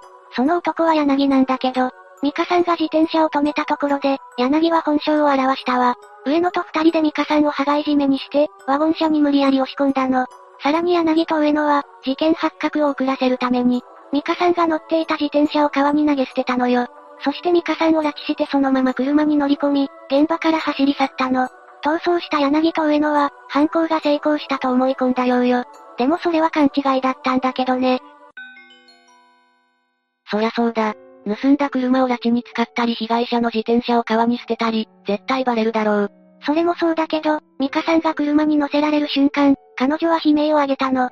なんと、現場近くに住む男性がその悲鳴を聞いていたのよ。その男性、いい仕事したな。ミカさんの悲鳴を聞いた男性は、何事かと思い慌てて外に飛び出して悲鳴の下方へと走っていったんだけど、そこをちょうど一台のワゴン車が走り去っていったのよ。それは柳と上野じゃないか。そう。でもその男性は車に乗っているのが男二人組だということまでは確認したんだけど、残念ながらそれ以外の情報を得ることはできなかったのよね。ええ？あとちょっとだったのに。その男性がワゴン車が走り去った後を確認すると、そこにはミカさんのリュックが残されていたの。そしてその男性はすぐに警察に通報を入れたわ。そうだよな。ここまで来たらあとは警察の力を借りれば安心だ。絶対に、捕まえてもらおうぜ。拉致事件を目撃したという情報を受けた沖縄県警は、事態が一刻を争うと判断して、通報から3分後には近隣の警察署に対して緊急配備の指令を出したそうよ。あんな爪の甘い柳と上野なら、警察の手にかかればすぐに捕まりそうだな。名護市から南へ抜ける車の通行が多い道で検問が開始されたんだけど、よりによって柳と上野が向かった方向は、麻薬の北側だったのよ。なんてことだ、そんなことってあるのか？せっかく目撃者の協力も警察の団結もあったというのに。南側に関しては要所要所で検問が敷かれていたのに対して、北側の検問に関しては、国道58号の1箇所だけだったから、柳と上野は難なく検問を回避してしまったのよ。ああ、悔しくて仕方ないぜ。悪運が強いって、こういうことを言うんだな。最悪なことに、同じ日に南部で別の事件が発生していたから、捜査に当たれる警察官の数も分散してしまっていたの。こういう時に限って、柳と上野にばかり運がついてるなんて、皮肉だよな。検問をくぐり抜けた後の柳と上野はワゴン車で国頭村方面に向かって、拉致から約1時間後の20時頃に指導でミカさんに乱暴しているの。うー、捕まえたら柳も上野もただじゃおかないぜ。そうして自らの欲求を満たした柳と上野は、犯行計画の次の段階であるミカさんの殺害に進もうとしたのよ。柳と上野は人目のつかない場所を求めて林道に移動して、そこで再び二人はミカさんに対して暴行を働いたの。人間じゃないな、動物以下だぜ。本当に柳と上野の思考回路が理解できないんだけど、このタイミングで彼女の財布から200円を奪ったのよ。なんだよ、200円って。200円で何しようって言うんだ？ガソリン代にもならないよな。柳と上野は、職場から逃げ出した後はホームレスのような生活をしていたようね。たとえ小銭でも欲しかったかもしれないわ。ホームレス生活をしていてお金に困っている時に思いついたのが、この犯行だったからね。どこまでも最低だな。レイム、ミカさんは、少しも逃げられる隙はなかったのか？いいえ、ミカさんは恐怖で押しつぶされそうになりながらも、ずっと逃げるタイミングを伺い続けていたの。そしてそのタイミングは拉致から約2時間半後の21時30分頃に訪れたんだけど、チャンスが来たのか？よかったぜ。彼女は一瞬の隙をついて走り出したのだけど、残念なことに逃げ切ることはできず、捕まってしまったの。ああ、もう絶望的じゃないか。逃げようとしたことで柳と上野を怒らせただろうし、監視が厳しくなりそうだ。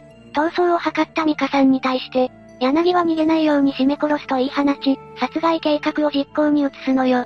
柳は海岸で拾っていたロープを取り出して、それをミカさんの首に巻きつけて、そのロープの片端を上野に握らせたの。柳は随分積極的に動くよな、恐ろしいぜ。その力を仕事に向けていればお金も稼げたし犯罪者にもならなかったかもしれないし、何しろ善良な少女が犠牲になることはなかったと思うぜ。その状況になって、ミカさんはこれから自分がどのような目に遭うのかを理解したのね。柳と上野に対して必死の命乞いをしたの。奴らがそんなのを聞き入れてくれるわけがないよな。卑劣極まりないこの柳と上野に、そんな言葉が届くはずがないわよね。柳と上野はミカさんの命乞いを無視して、両側から彼女の首に巻きつけたロープを引っ張り合ったの。これによってミカさんは窒息死してしまったわ。なんてことだ、本当にひどい奴らだな。ミカさんが亡くなったことを確認した柳と上野は、彼女の遺体を崖下に突き落としたの。柳と上野がしたことは地獄に落ちても足りないレベルのひどさだぞ。そんなにひどいことしておいて、まさか逃げ切れたりしないよな？ところが柳と上野は、その後も逃げ切る気だったようよ。ヘド岬付近まで車で引き返すと、ナンバープレートを外して車を乗り捨てたんだから、警察もいることだし、そんなことで逃げ切れるとは思えないけどな。車を捨てたら足もなくなるし、またホームレス生活に戻るのか？そう。車を失ってしまったため柳と上野はヒッチハイクと徒歩で那覇市内まで戻ってきたの。ろくでもない奴らなのに、タフで悔しいぜ。その頃沖縄県警は拉致事件として名護署に捜査本部を設置していたんだけど、現場の南側で行っていた検問に犯行車両が引っかからなかったから、犯人が沖縄本島北部に潜伏していると仮定して、捜査を進めていたそうよ。ついにか。でももう遅いんだよな。捜査範囲はあまりに広大で、その上北部には森林地帯が広がっていたから、捜索は難航したの。そしてこの状況を打開したい警察は、事件から6日後の6月27日に捜索対象を全県に、捜査本部を特別捜査本部に拡大して、並行して県警捜査員の4分の1にあたる650人を捜査に動員して、翌日には公開捜査に切り替えたの。かなり大掛かりになったな。早くミカさんを見つけてあげたいぜ。なかなか手がかりが見つからなかったんだけど、7月に入るとヘド岬付近でついに、柳と上野が乗り捨てたナンバープレートが取り外されたワゴン車を発見したわ。犯行に使って乗り捨てたやつだな。もちろん、そこから柳と上野に繋がる情報が出てくるんだよな。それがね、不思議なことに車内からはミカさんに繋がる遺留品は一つとして見つからなかったのよ。なんでだ？だって全てはその車内で起きているんだから。もっとちゃんと調べてほしいんだぜ。そのせいで、本部はミカさんの拉致に使われた車の可能性は薄いと判断してしまったのよ。ここまで来たのに、そんなことってあるのか？早く柳と上田を追い込みたいんだぜ。県警は残念な判断をしたんだけれど、ワゴン車発見のニュース自体は報道されたから、それを目にした柳と上野は気が気ではなかったようよ。だから捕まることを回避するために、二人はそこからは別れて行動し始めたの。まだ逃げる気か？逃げたってお金も車もないし、捕まるのは時間の問題だよな。もう自首すればいいんだぜ。マリサ、警察もここからは良い動きを見せるわよ。7月18日に柳と上野を窃盗容疑で指名手配したの。もっと早くそうして欲しかったけどな。そんな中、柳は8月下旬に鹿児島に渡って各地を転々としながら警察から逃げ回り、上野は沖縄県内に留まったまま、ホームレス生活を送っていたわ。この間二人は、常に気を張った状態で生活していたでしょうね。私には必死で逃げてる感じが伺える柳の方が悪質に見えるけど、二人とも救いようのない極悪人には変わりないな。そんな生活を何ヶ月も続けているうち、さすがの二人も精神に支障をきたしたようね。次第に柳は逃亡生活に疲れを感じるようになっていったわ。ふん、逃げるのに疲れるだなんてバカバカしいぜ。ミカさんの恐怖と不安はそんなものとは比べ物にならないんだぞ。そして柳は年末にふるさとへ帰った際に刑事が聞き込みに来たことを聞くと、もうこれ以上逃げられないと諦めたのよ。人を殺して逃亡した挙句、年末に里帰りも驚いたけどな。そしてついに、事件から約半年後の12月28日に柳は警察に出頭したの。その時彼は沖縄で車を盗んだことしか話さなかったんだけどね。まさか盗難だけで済ませようとしたのか？甘いよな、そこから全部繋がってバレるのは時間の問題に決まってるぜ。でも柳は、窃盗事件に関する取り調べが始まると、ミカさんを殺害したことについても供述をし始めちゃったのよ。そしてそこで共犯の上野の存在もばらしちゃったのよね。よし、じゃあ上野も捕まえに行こうぜ。柳の供述を受けて、上野の指名手配。これを機に罪名には殺人とした域が追加されたわ。上野ももう逃げられないぜ。もう二人まとめて地獄に送ってやろうぜ。そしてそれからさらに2週間後の1997年1月11日の夜、上野によく似た男がいるという一般市民からの通報が入ってきたの。ついにだな。通報者の案内を受けて警察が確認に向かうと、浦添市内のベンチで寝ている上野を発見し、彼をそのまま逮捕したわ。ノーノーとベンチで寝てたなんて腹立つよな。その後警察は柳の供述をもとに殺害現場付近の調査を行って、やっと半年以上も見つかっていなかったミカさんの白骨遺体を発見したのよ。こうして事件は終結へと向かっていったわ。ミカさんの遺体が見つかったのは良かったけど、私はなんだかすっきりしないぜ。私も違和感があったのよね。とても人とは思えない雑さと精神性なんだもの。柳と上野はどう裁かれていくんだ？もちろん死刑だよな。それがねマリサ、死刑にはならなかったのよ。なんだと？同年1月25日那覇地検は殺人や死体遺棄などの罪で柳を起訴して、上野に関しても、8日後の2月2日に起訴したの。そして始まった後半の中で二人は起訴事実を全面的に認めたわ。認めたからって、あれだけひどいことをしておいて、死刑を逃れるなんてことはありえないだろう？結局、判決はどうなったんだ？結果次第で私は暴れるかもしれないぜ。暴れないでね、マリサ。1998年3月17日に判決公判が開かれて、そこで那覇地裁は柳と上野に無期懲役判決を言い渡したの。なんだって、ダメだ、絶対にダメ。死刑を求刑していた那覇地検は量刑不当を理由に福岡高裁に控訴したんだけど、1999年9月30日付でそれらは棄却されてしまったのよ。うー、納得いかないぜ。この二審判決に対しては検察側弁護側のどちらも上告しなかったため、そのまま無期懲役が確定しているのよ。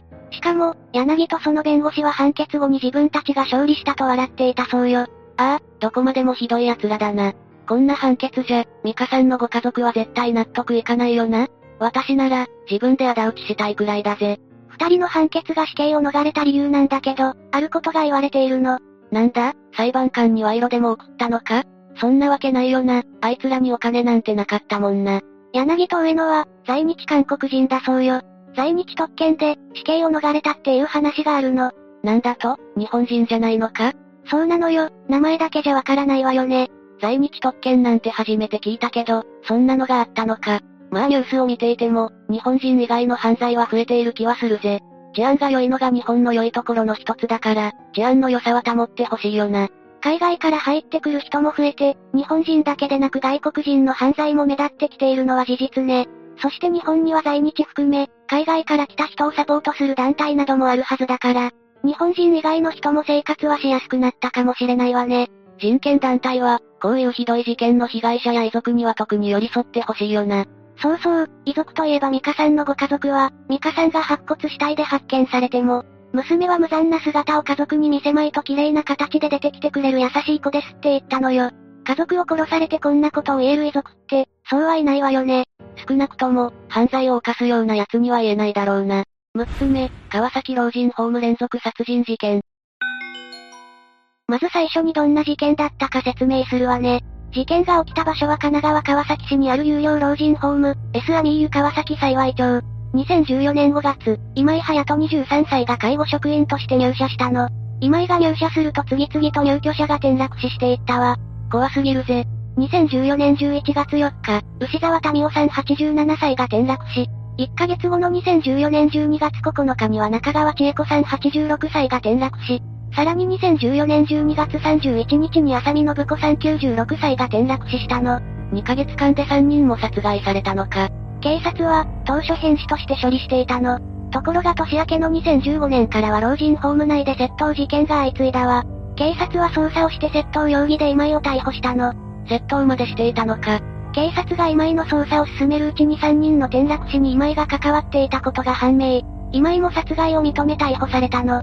亡くなられた方のことを思うと胸が苦しくなるぜ。同僚や上司は今井のことを変だとは気づかなかったのか今井は救急救命士の資格を持っていて仕事ができると評判だったのよ。意外だぜ。今井が事件を起こすまでの経緯が気になるな。1992年、今井隼人は神奈川県横浜市で生まれたわ。電気屋の父親保育士の母親妹の4人暮らし。両親は近所の人たちの間でも優しい夫婦だと評判だったわ。今井は、両親から愛情をたっぷり受け誰に対しても優しい性格になったの。優しかったのか。友達も多く今井に助けられたという同級生も多かったわ。犯罪を犯すような人物には見えないぜ。中学生の頃には、吹奏楽部に入部してトロンボーンを担当。リーダー的存在になり部員たちをまとめたわ。どちらかというと目立つタイプだったんだな。吹奏楽部に入部後、指揮者としての才能も発揮。両親や先生も感心するほどの腕前だったわ。合唱コンクールでも指揮者になり、見事最優秀賞を受賞したの。指揮者として早いうちから才能まで発揮していたんだな。それなのに、どうして介護の道へ進んだのかわからないぜ。理由は、父親の病気が関係しているわ。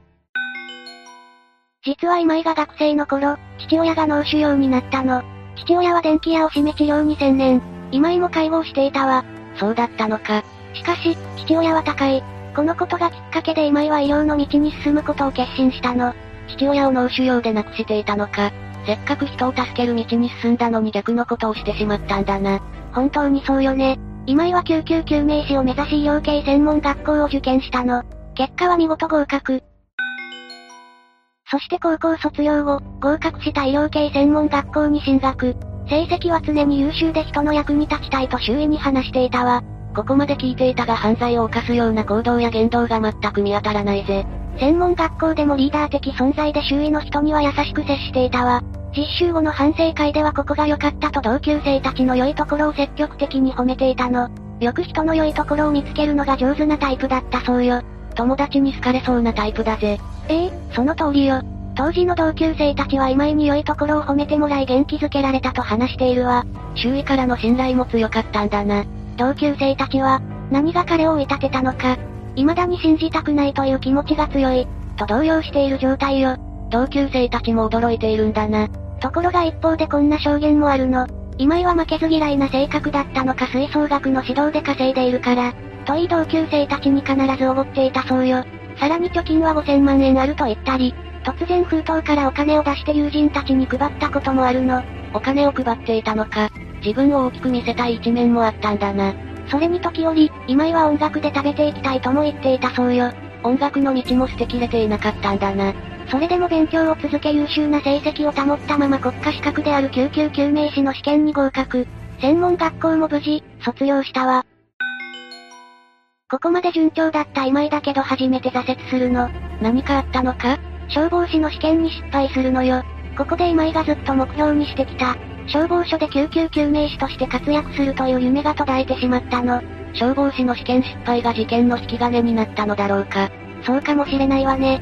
なぜなら消防士の試験に落ちてから、専門学校の同級生とも連絡を取らなくなってしまったそうなの。合格した同級生と夢が途絶えた自分を比べてしまったのかもしれないな。その上、レンタルビデオ店で事件まで起こしてしまったのよ。何をやったんだ ?1 ヶ月以上料金を滞納していたの。店員が注意すると怒り出し一切支払いに応じなかったそうよ。貯金5000万円は嘘だったんだな。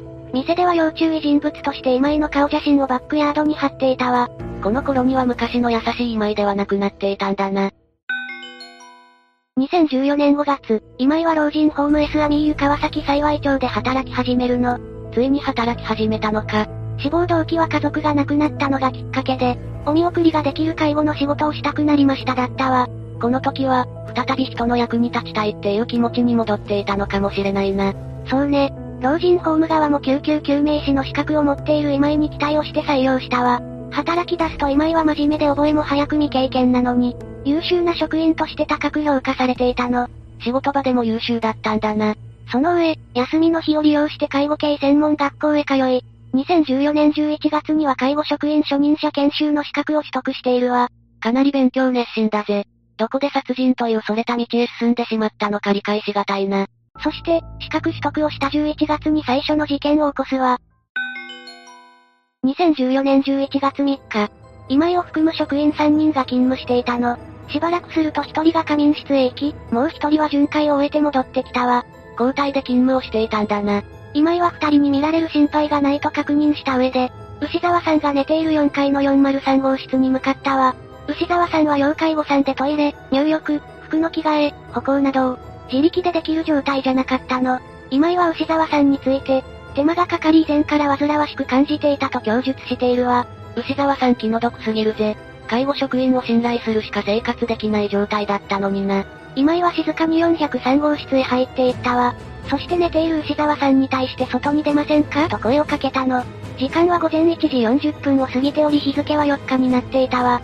明らか不自然な時間帯だぜ。牛沢さんも危険を感じたのか不自由な体で必死に抵抗。怖かったんだろうな。すると今井は無理やり牛沢さんを起こし歩かせ401号室のベランダまで連れて行ったの。自力で動けない牛沢さんは、ほぼ引きずられている状態よ。なんてひどいことをするんだ。今井は牛沢さんを抱きかかえ人目のつかない裏庭へ投げ落としたの。牛沢さんの気持ちを考えると恐怖で震えてきたぜ。4階から投げ落とされた牛沢さんは内臓破裂をしていたわ。今井は牛沢さんを投げ飛ばした後、何事もなく仕事場に戻ったの。人を殺して冷静でいられるのが恐ろしすぎるぜ。でも、ここで今井は急に不安になる。もし遺体の発見が遅れると牛沢さんを担当していた自分の評価が低くなってしまう。と思ったの。自分の評価しか考えていなかったのか。今井はタイミングを見計らい牛沢さんの遺体のそばへ行き第一発見者を装い通報。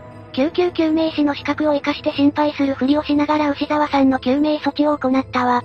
こんな時に救急救命士の資格を活かすだなんて信じられないぜ。同僚や警察にも心臓マッサージをしましたと話したの。警察は、転落事故として処理をしたわ。鑑識も出動せず牛沢さんの司法解剖もしなかったの。警察も重大なミスをしたんだな。担当した神奈川県警の初動捜査ミスは大きく取り上げられ非難されたわ。警察がこの時しっかり捜査をしていれば、牛沢さん以外の二人が亡くなることはなかったぜ。私もそう思うわ。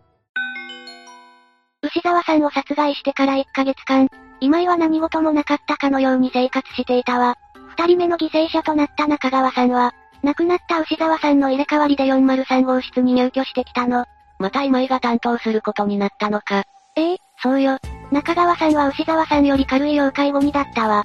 その頃、今井は介護に疲れてむしゃくしゃしていたと語っているの。身勝手すぎるぜ。12月9日の早朝4時30分、一人で夜勤をしていた今井は403号室に入っていったわ。そして牛沢さんの時と同じように中川さんを無理やりベランダまで連れて行ったの。中川さんは危険を感じ大声を出したわ。老人ホームの近所に住んでいた住民も、中川さんと今井が言い争っている声を聞いているの。中川さんは、殺害されるかもしれない恐怖を感じたんだろうな。今井は声を上げて抵抗する中川さんを無理やり抱え、ボーっという声を出して投げ飛ばしたわ。4階から投げられた中川さんは悲鳴を上げたの。そしてドスンという音を立てて地面に叩きつけられたわ。聞いているだけで辛くなるぜ。今井は2回目も同じところから入居者が転落したと報告すると、怪しまれると思ったのか今度は気づかないふりをしたわ。中川さんは裏庭で亡くなっており出勤した別の職員によって発見されたの。今井は中川さんを殺害してからも何事もなくその日の仕事を終えて帰宅したわ。今井の感覚が恐ろしすぎるぜ。しかも今井は中川さんを殺害する前、周囲の同僚たちに次は中川さんが転落死するかもって話していたの。ええー、誰も怪しいって思わなかったのか？まさか事件が起きているとは思わなかったそうよ。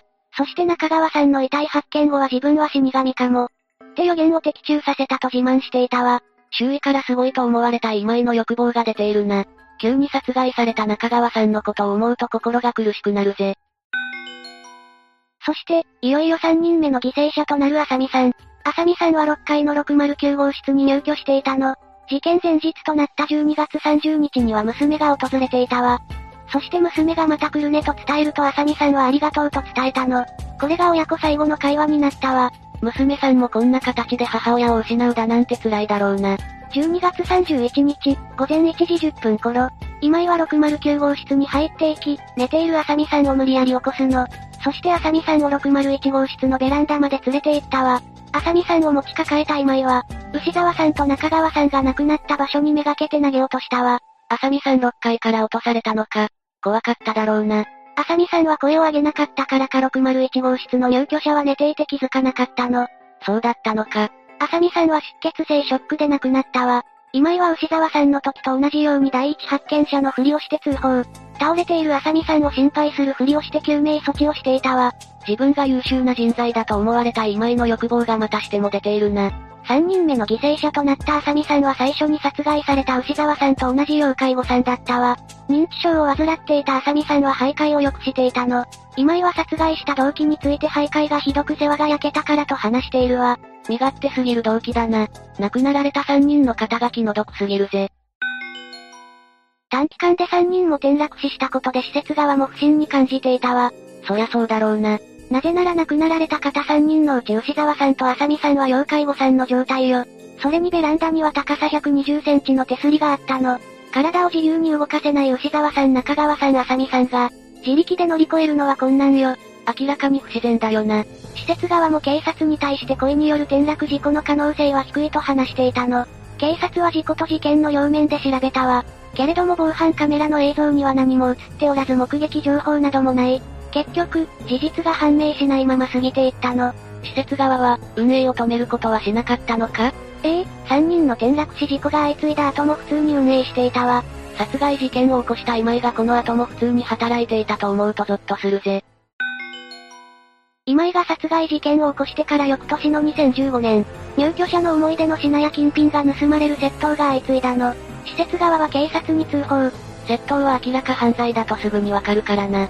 2015年5月、入居していた70代の女性の2万5千円が入った財布を、今井が盗んだのを警察が見つけ逮捕。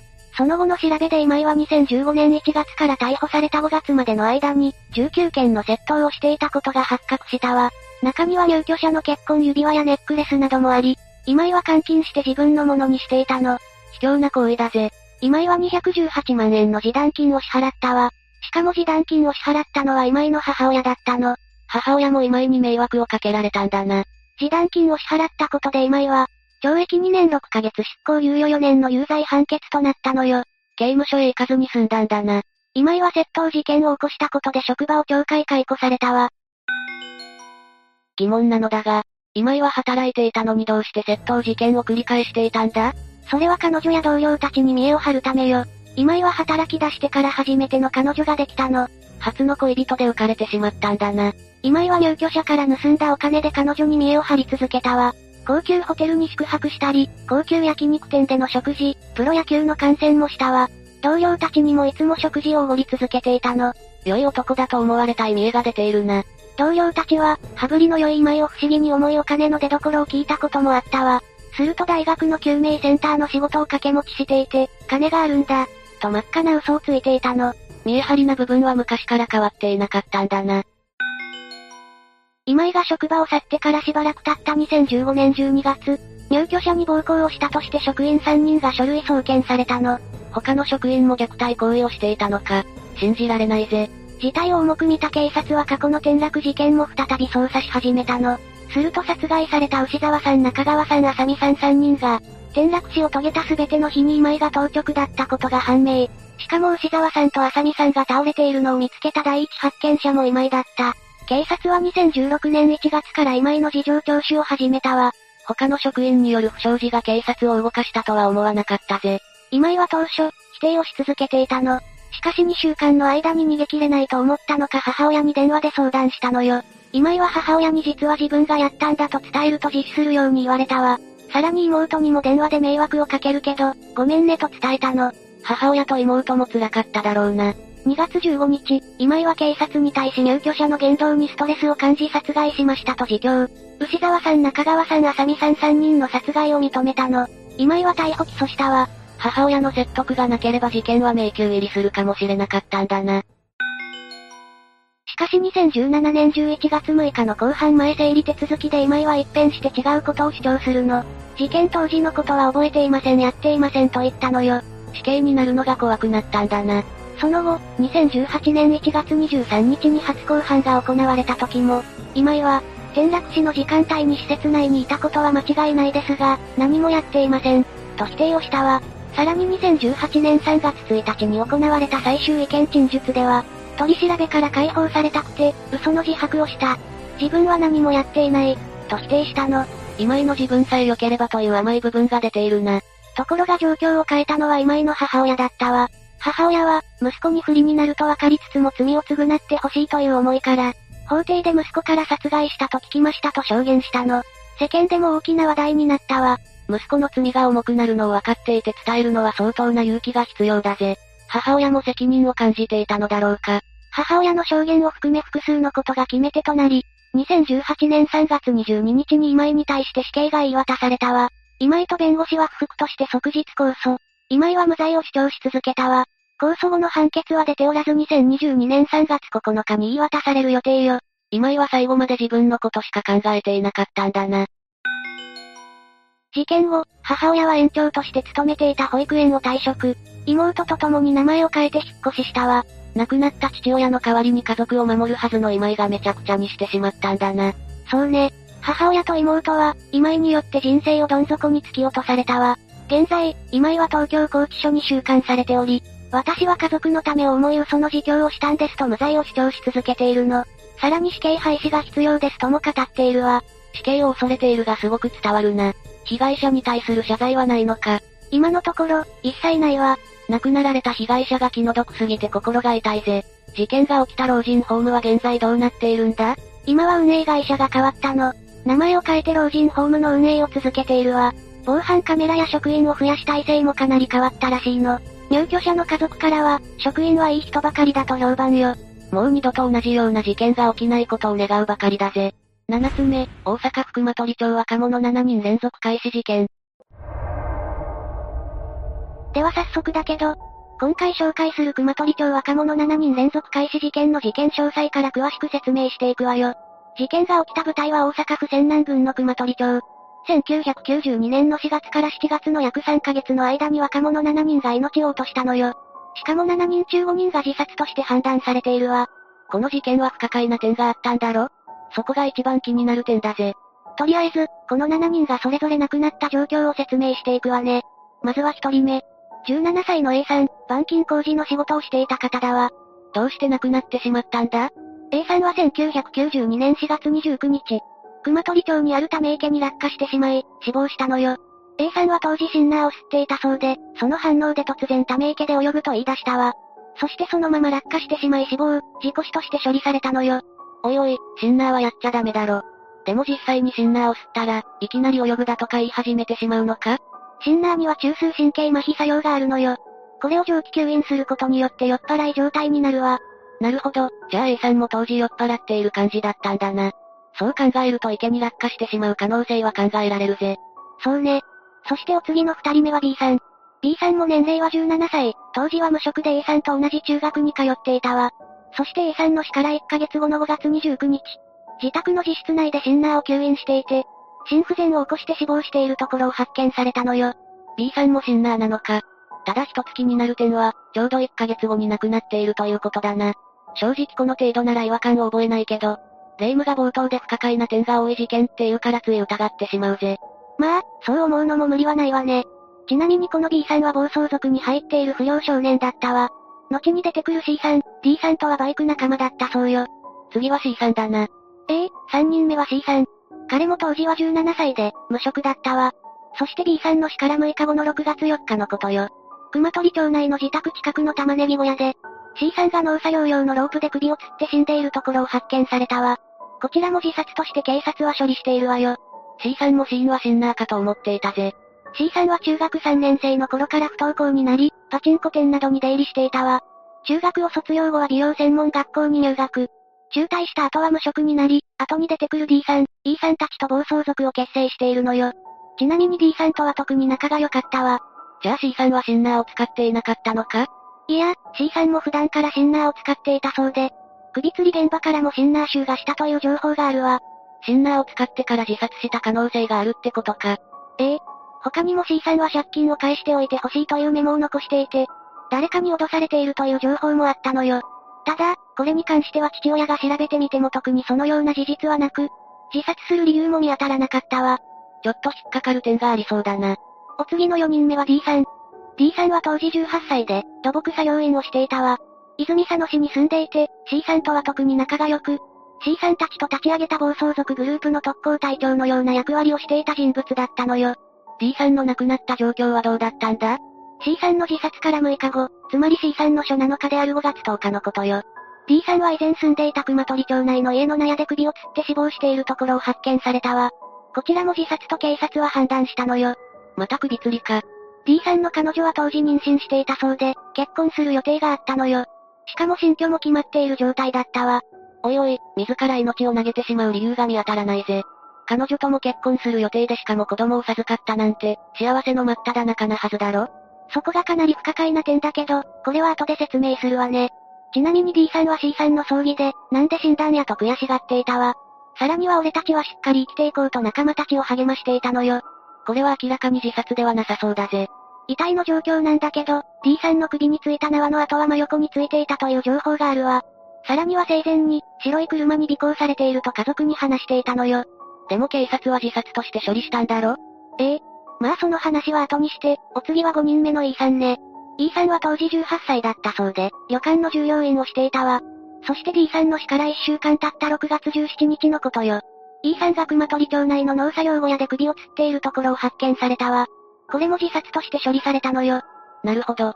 E さんはどんな人だったんだ？出身は高知県で、E さんは野球少年で野球の強豪校に進学したんだけど、途中で中退しているわ。中退後に友人を通じて D さんと友達になり、かつては熊取町で D さんの父親が経営する土建屋で、D さんと一緒に働いていたこともあったのよ。この事件が起こった当時は三重県で旅館従業員として働いていたそうだけど、D さんのお葬式に出席するために熊取町に戻ってきていたわ。ちなみに葬式後には、元カノに会いたいと以前交際していた彼女に会いに行ったわ。でもその元カノは別の男性と結婚する予定であることを知り、ショックを受けたみたいね。そうだったんだな。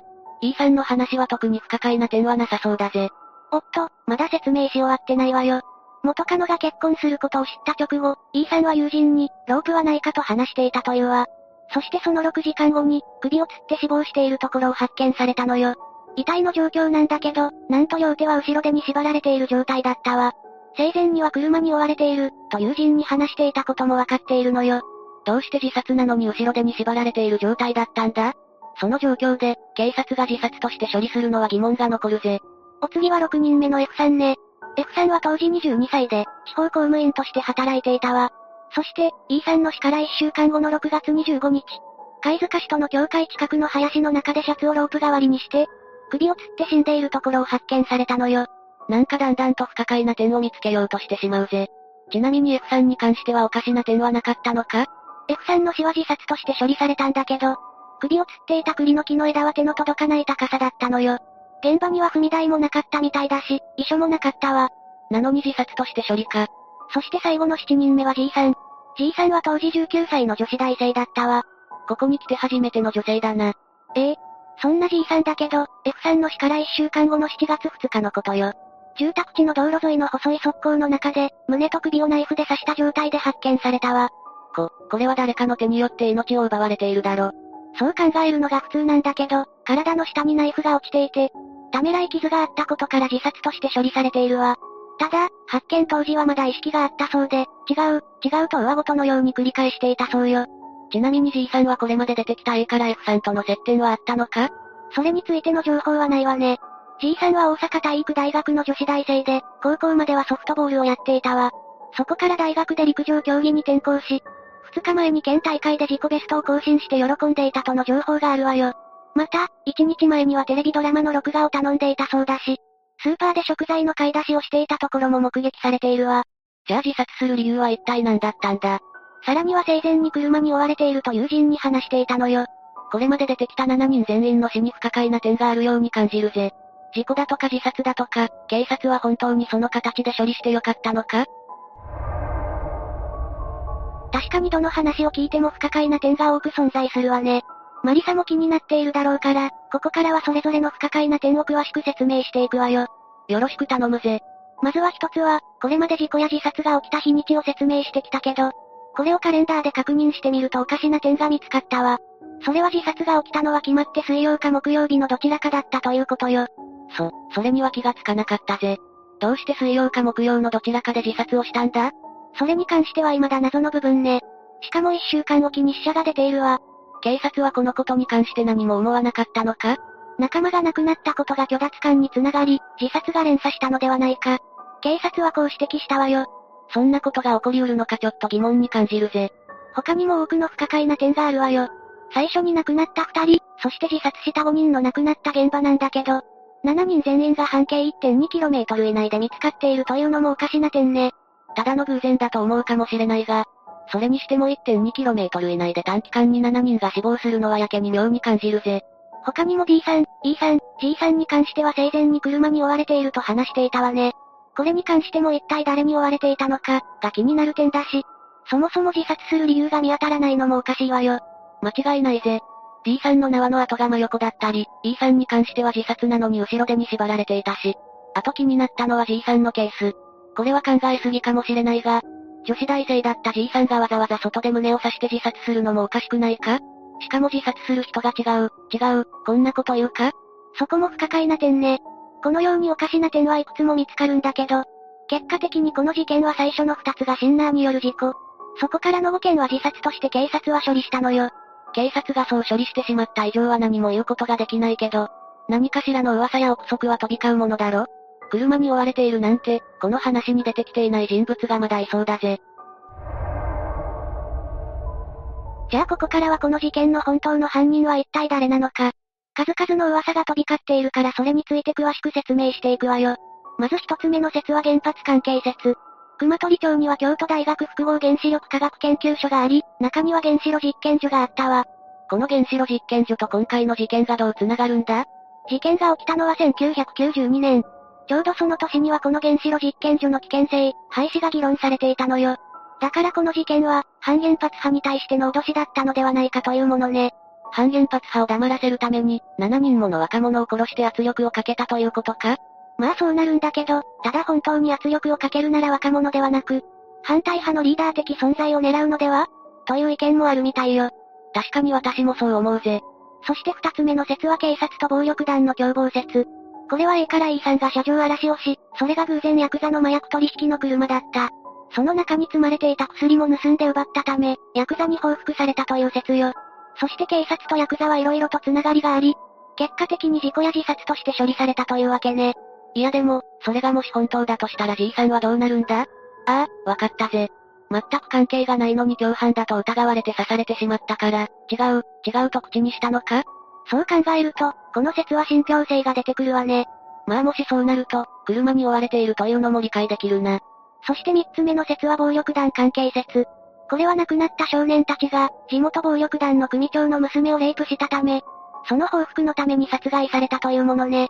確かに素行の悪い人たちだったというのはなんとなくイメージができたし、これだと車に追われているというのも理解できるぜ。それに全く関係のないじいさんの、違う、違うという言葉も納得がいくな。やっぱり不可解な点が残されている事件は、そういった裏の組織が関わっているという説が有力になるわね。そして最後は、この一連の事件で警察が結論にした自殺の連鎖説というものね。でも、本当に自殺が連鎖してしまうようなことが起きたりするのか？自殺報道によって自殺が増える現象のことを通称ウェルテル効果というわ。米国の社会学者が1974年に報道の自殺率に対する影響を証明し、これをウェルテル効果と呼んだのよ。B さんと C さんはバイク仲間、B さんが亡くなったショックで C さんが自殺。それを聞いた D さんが自殺、D さんの友人であった E さんが自殺。まあもしこの説が真実だとしたらこうなるわね。でもそうなるとなぜ E さんが後ろ手に縛られていたのかが疑問に感じないか？正直少なくとも5人全員が自殺したとか考えがたいぜ。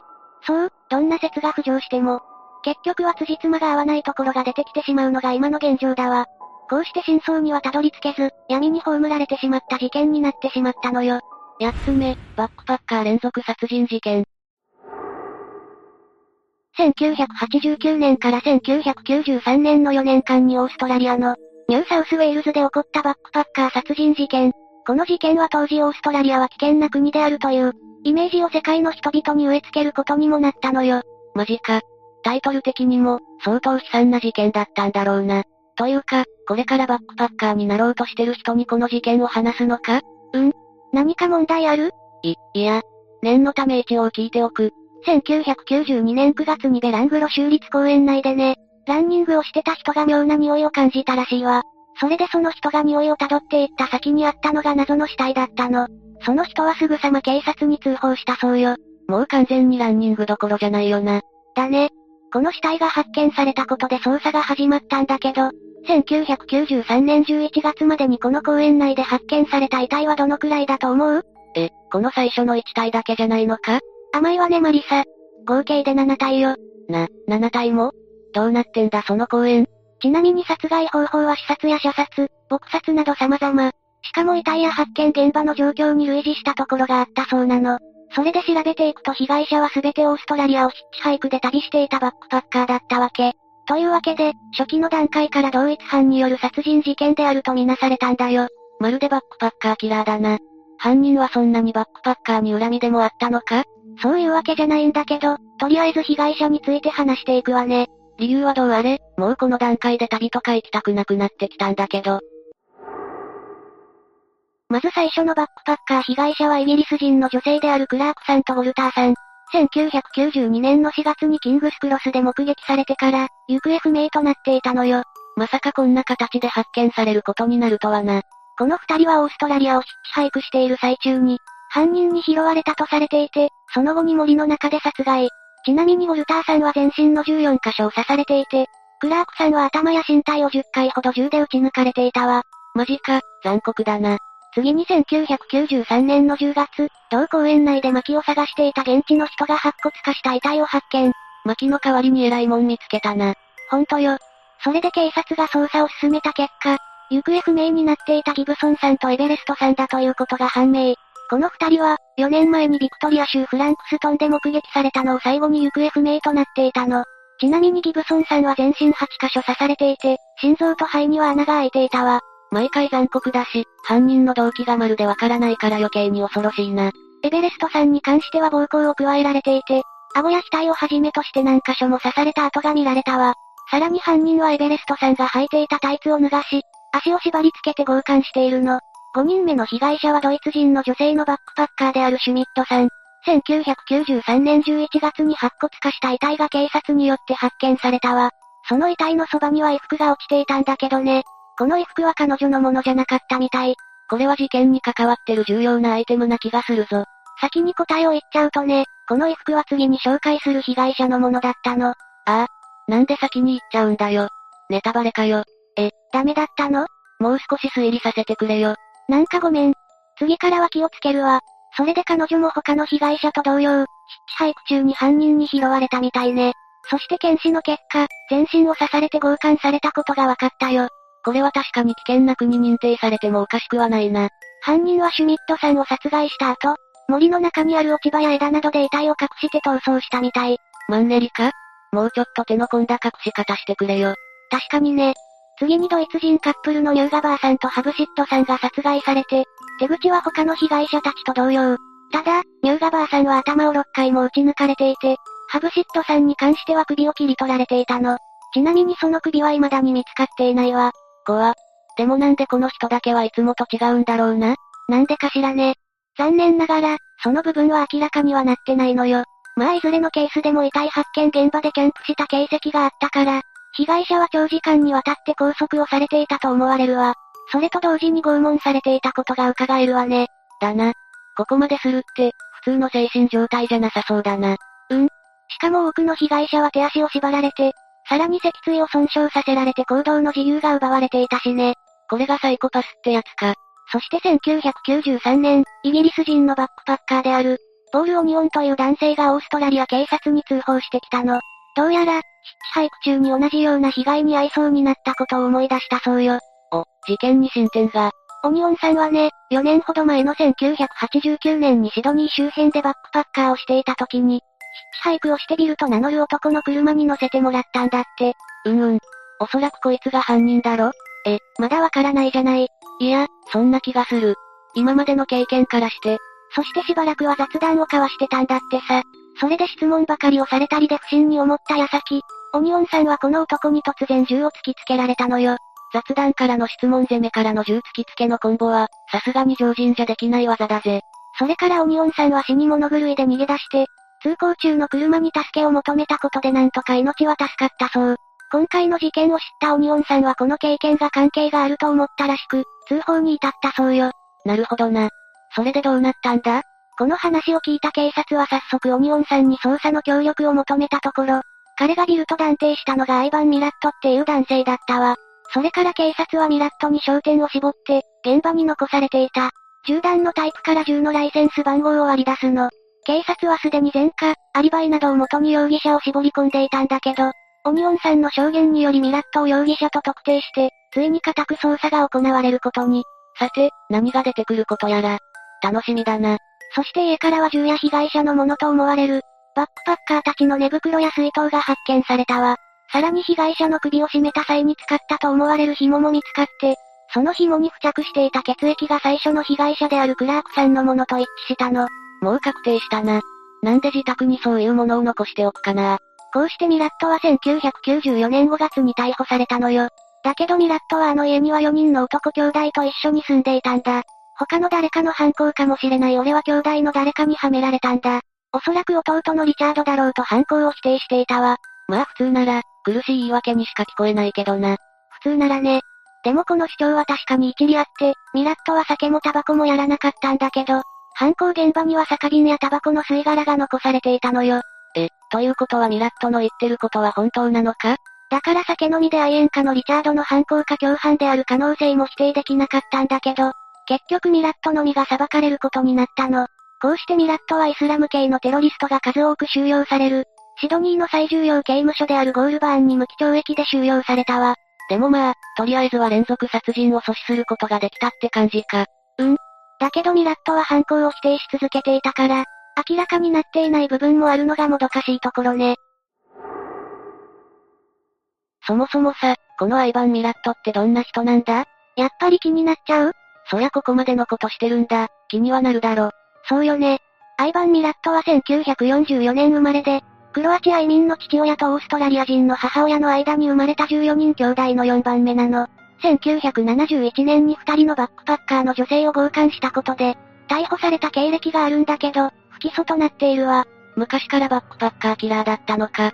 他にも不法侵入、窃盗、強盗、強姦、危険運転、仮釈違反などの、あらゆる犯罪で逮捕された経歴を持ってるのよ。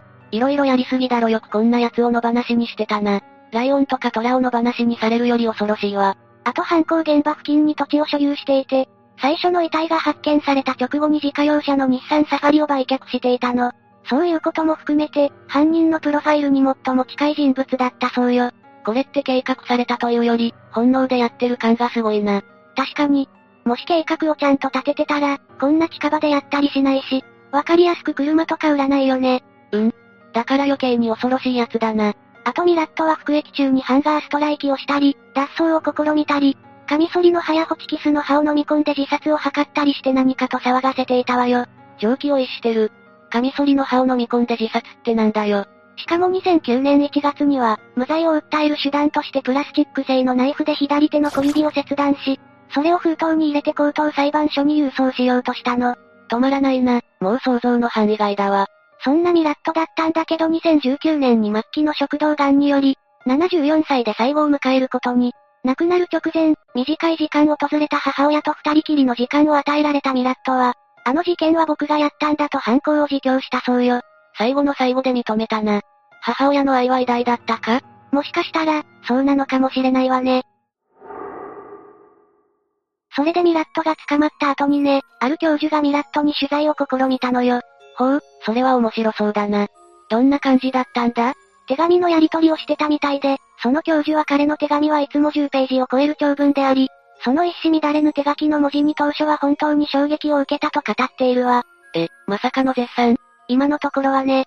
それでミラットはスーパーマックスっていう最高警戒レベルの週刊誌だから、本とかを送ることができなかったんだって。だから教授はいつもミラットが関心のありそうな、ネット情報を複数ページ印刷して同封していたそうなの。どうしてもミラットについて知りたいんだな。さすが教授さん、探求心が違うぜ。そして教授はミラットに両親のことや兄弟のことなどの家庭環境を分析するために、両親は厳しかったか？兄弟が多くて寂しい思いはしなかったか？とか色々と尋ねてみたそうなの。バックパッカーキラーは家族についてどう思ってたんだろうか。かなり気になるな。するとミラットは全く厳しいことはなかった。僕の父さんは僕が何か間違いを犯しても手を挙げたりすることはなくて、一つ一つ丁寧に納得するまで説明してくれる人だったと力説していたらしいわ。家族思いかよ。やりとりの最初の数回はそうした質問を織り交ぜた内容だったらしいんだけど、自分が無実であるという主張だけは不動のものだったらしいよ。ここまでのことをしておいて、そのスタンスは保つんだな。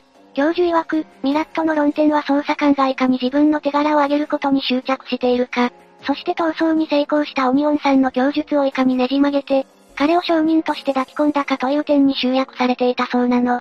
なるほど。捜査官のせいにしてたわけか。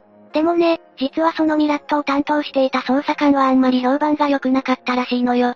それでその後は今回の事件の前に逮捕されたことなどを尋ねて、教授は彼は本当に稀な冤罪のケースかもしれないと思ったりもしたと語っていたわ。おいおい、嘘だろ。教授はミラットに味方するのか？それから教授は、ミラットの総合的な行動パターンを判断の基軸に考えたのよ。その結果、今回の連続殺人前の不法侵入、窃盗、強盗強姦危険運転、仮釈違反などといった、オールラウンドの犯罪に手を染めることができるのは、サイコパスの典型的な特徴という結果に至ったらしいわ。それから時折垣間見せる、決して見落とすことのできない。彼の病的な嘘つきの表情も気になったそうよ。さらには無罪を訴える手段として自分の指を切り落とすという常軌を逸した主張手段。逮捕した捜査官の人間性の否定と、事件のテクニカルな側面に関する否定なども指摘していたわ。うんうん。さすが教授わかってるな。そしてミラットは13歳あたりから、たびたび施設の世話になってきたらしいのよ。それなのにもかかわらず、本当に火の打ちどころのない両親と兄弟だと語る。家庭内の火を決して認めようとしない。サイコパシーの高い犯罪者にありがちな心理的抑圧にも注目していたわ。なるほど。それもサイコパスの特徴なのか。ちなみに母親は父親の死後に再婚をしたんだけど、ミラットは系譜とはうまくいかなかったんだって。これらすべての情報を総合して、教授はミラットは親や多すぎる兄弟たちへの、不平不満の抑圧を起爆剤としたサイコパス的な連続殺人鬼と最終判断を下ろしたの。9つ目、神戸市北区男子高校生事件。今日の事件は一体どんな事件なんだ？事件が起きたのは2010年10月4日の22時頃。被害者は、私立神戸工業学園高校2年生の堤翔太さん当時16歳よ。16歳遊びたい盛りなのに。場所は兵庫県神戸市北区のつくしが丘の路上にある自動販売機横だったわ。そこで、翔太さんが交際相手の中学3年生の女子生徒と一緒に座って話していたところ、向かい側から近づいてきた何者かに襲われるという事件が発生したの。被害者は一人だけか？うん。一緒にいた女子生徒は、翔太さんが逃がして無事だったみたい。だけど翔太さんは頭部など複数箇所を刺されていて、現場から北に約70メートルほど離れた横断歩道上で倒れていたところを発見されたわ。ひどいやられようだな。その後は病院に運ばれたんだけど、間もなく亡くなってしまったの。その一緒にいた彼女は犯人を見たのか？その彼女は事件後に襲ってきたのは知らない男だったと証言をしていたわ。犯人はもちろん逃走したのよ。それでその後に犯人の男の似顔絵を公開して、有力な情報には最高300万円の公的懸賞金を支払うことを決めるなどして捜査を進めたの。なるほど。これは気になる部分が多いな。もうちょっと詳しく聞かせてくれないか？うん。自動販売機横で座って話をしていた翔太さんとその彼女。二人は自動販売機コーナーから約10メートルほど離れた通りの向かいの道路脇のポールに、見知らぬ男性が座っていることに気づいたのよ。顔とかははっきり見えてなかったのか？夜だったし、距離があったから見えてなかったみたい。それで彼女があの男の人気持ち悪いねと話しかけて、堤さんがそれにほんまやなと答えたそう。さすがに聞こえてないよな。詳しくはわからないけど、多分聞こえてなかったんじゃないかなその直後、その男は刃渡り10センチほどのナイフを取り出して、翔太さんと彼女の方へ無言で歩み寄ってきたそうなの。怖い怖い。そして彼女に逃げろと叫び、自分はその場に残った翔太さん。自分が盾になって女を守ったのか。かっこいいやつだな。それで彼女はその場から走って逃げ出した後、友人に連絡を取って一緒に現場へ戻ったんだって。すると自動販売機コーナーから約7、80メートルほど離れた場所の交差点で、血を流して倒れている翔太さんを発見するのよ。もうショックどころじゃないだろうな。それから通りかかった車に助けを求めて、110番に通報。翔太さんは頭や首、背中など7、8箇所も刃物で刺されていて、死因は失血死。首への深さ8センチの刺し傷が致命傷になったみたいね。そんなに被害者に恨みがあったのか？それに関しては後ほど説明するよ。とりあえず、翔太さんの家族について話していくわね。まさかこんな悲劇が起こるとは思ってなかっただろうに。翔太さんの命が奪われてから約11年後、突然、自宅に捜査員から電話がかかってきたの。そしてその電話に出た父親の堤聡さんは、紙に逮捕されたと書いて、そばにいた母親に見せたそうよ。こんな突然の出来事、父親も母親もびっくりしただろうな。これはいろんな感情がごちゃ混ぜになったに違いない。うんサトシさんがいつも座っている自宅リビングの席の正面の出窓には、今でも翔太さんの家が置かれていて、10年以上も亡くなった息子を見ていたくらいだからね。サトシさんは捜査員からの電話を切った後しばらく言葉が出てこなかったそうで、その一報を聞いた時は頭が真っ白になったと語っていたわ。いきなりそんな大ニュースを聞かされたら、そりゃ真っ白になるわ。それで夜になってからニュースで報じられて、初めて事件が動いたことを実感したとのこと。突然すぎて、私も信じられないぜ。そしてその夜に逮捕が報じられると、自宅にはあちこちから電話がかかってきて、翔太さんの友人たちが手を合わせたいと自宅に来てくれたりしたんだって。ただ、犯人の名前も顔もニュースでは報じられなかったから、サトシさんはスッキリしなかったみたい。なんで公開されなかったんだ？後で話すけど、いわゆる少年法ってやつだね。それから堤さん一家は事件後、犯人逮捕に向けて必死に活動してきたの。特に中心となって動いていたのがサトシさんだったわ。報われるといいんだけどな。そんなサトシさんは30代の頃に脱サラして個人で起業し、電気工事の仕事を開始。事件の2ヶ月前には、翔太さんを仕事の現場に連れて行くほどの仲だったみたいよ。なかなかのいい関係だったんだな。その現場で翔太さんが他の職人さんと仲良くコミュニケーションをとっているのを見て、サトシさんは、お父さんの仕事やってみるか？と、翔太さんに聞いてみたそうなの。すると翔太さんは、俺、おとんの仕事ついでいいの？と答えたそうで、この時には将来は父親の仕事を継ごうと考えていたのかもしれないわね。理想の親子じゃないか。また、翔太さんは事件後に、ヤンキーだった、素行が悪かった、などの誹謗中傷被害に遭っているのよ。でも父親や家族との良好そうな関係を見ると、とてもそれが事実だったとは思えないわ。確かにな。何も知らないのに、勝手に決めつけないでほしいところだな。まあ多少やんちゃな部分があったにせよ。私的にはとても優しい人柄だったんじゃないかって思ってるよ。そして翔太さんが亡くなった後、父親の聡さんは犯人逮捕に向けて情報提供を呼びかける活動のほか、法律を学ぶために大学の通信教育を受講して、現在も勉強を続けているそうなの。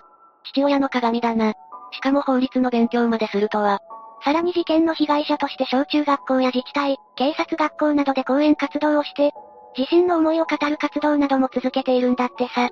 そしてこれはネット上の情報になっちゃうんだけど、翔太さんの兄はこの事件をきっかけに、兵庫県警に入ったそうなの。詳しい情報は明かされてないけどね。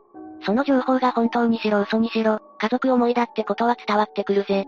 あとさっきもちょっとだけ話したんだけど、翔太さんは事件後の報道で金髪姿の顔写真や、事件にあったのが深夜の時間帯だったこと、当時通っていた高校の偏差値が高くなかったことなどから、ヤンキーとか色々と言われてたの。うーん、そこまでヤンキーか？それでね、ネット上で、殺されて当然、事件に巻き込まれたのは自業自得、などと書き込まれるなど、誹謗中傷被害に遭っているのよ。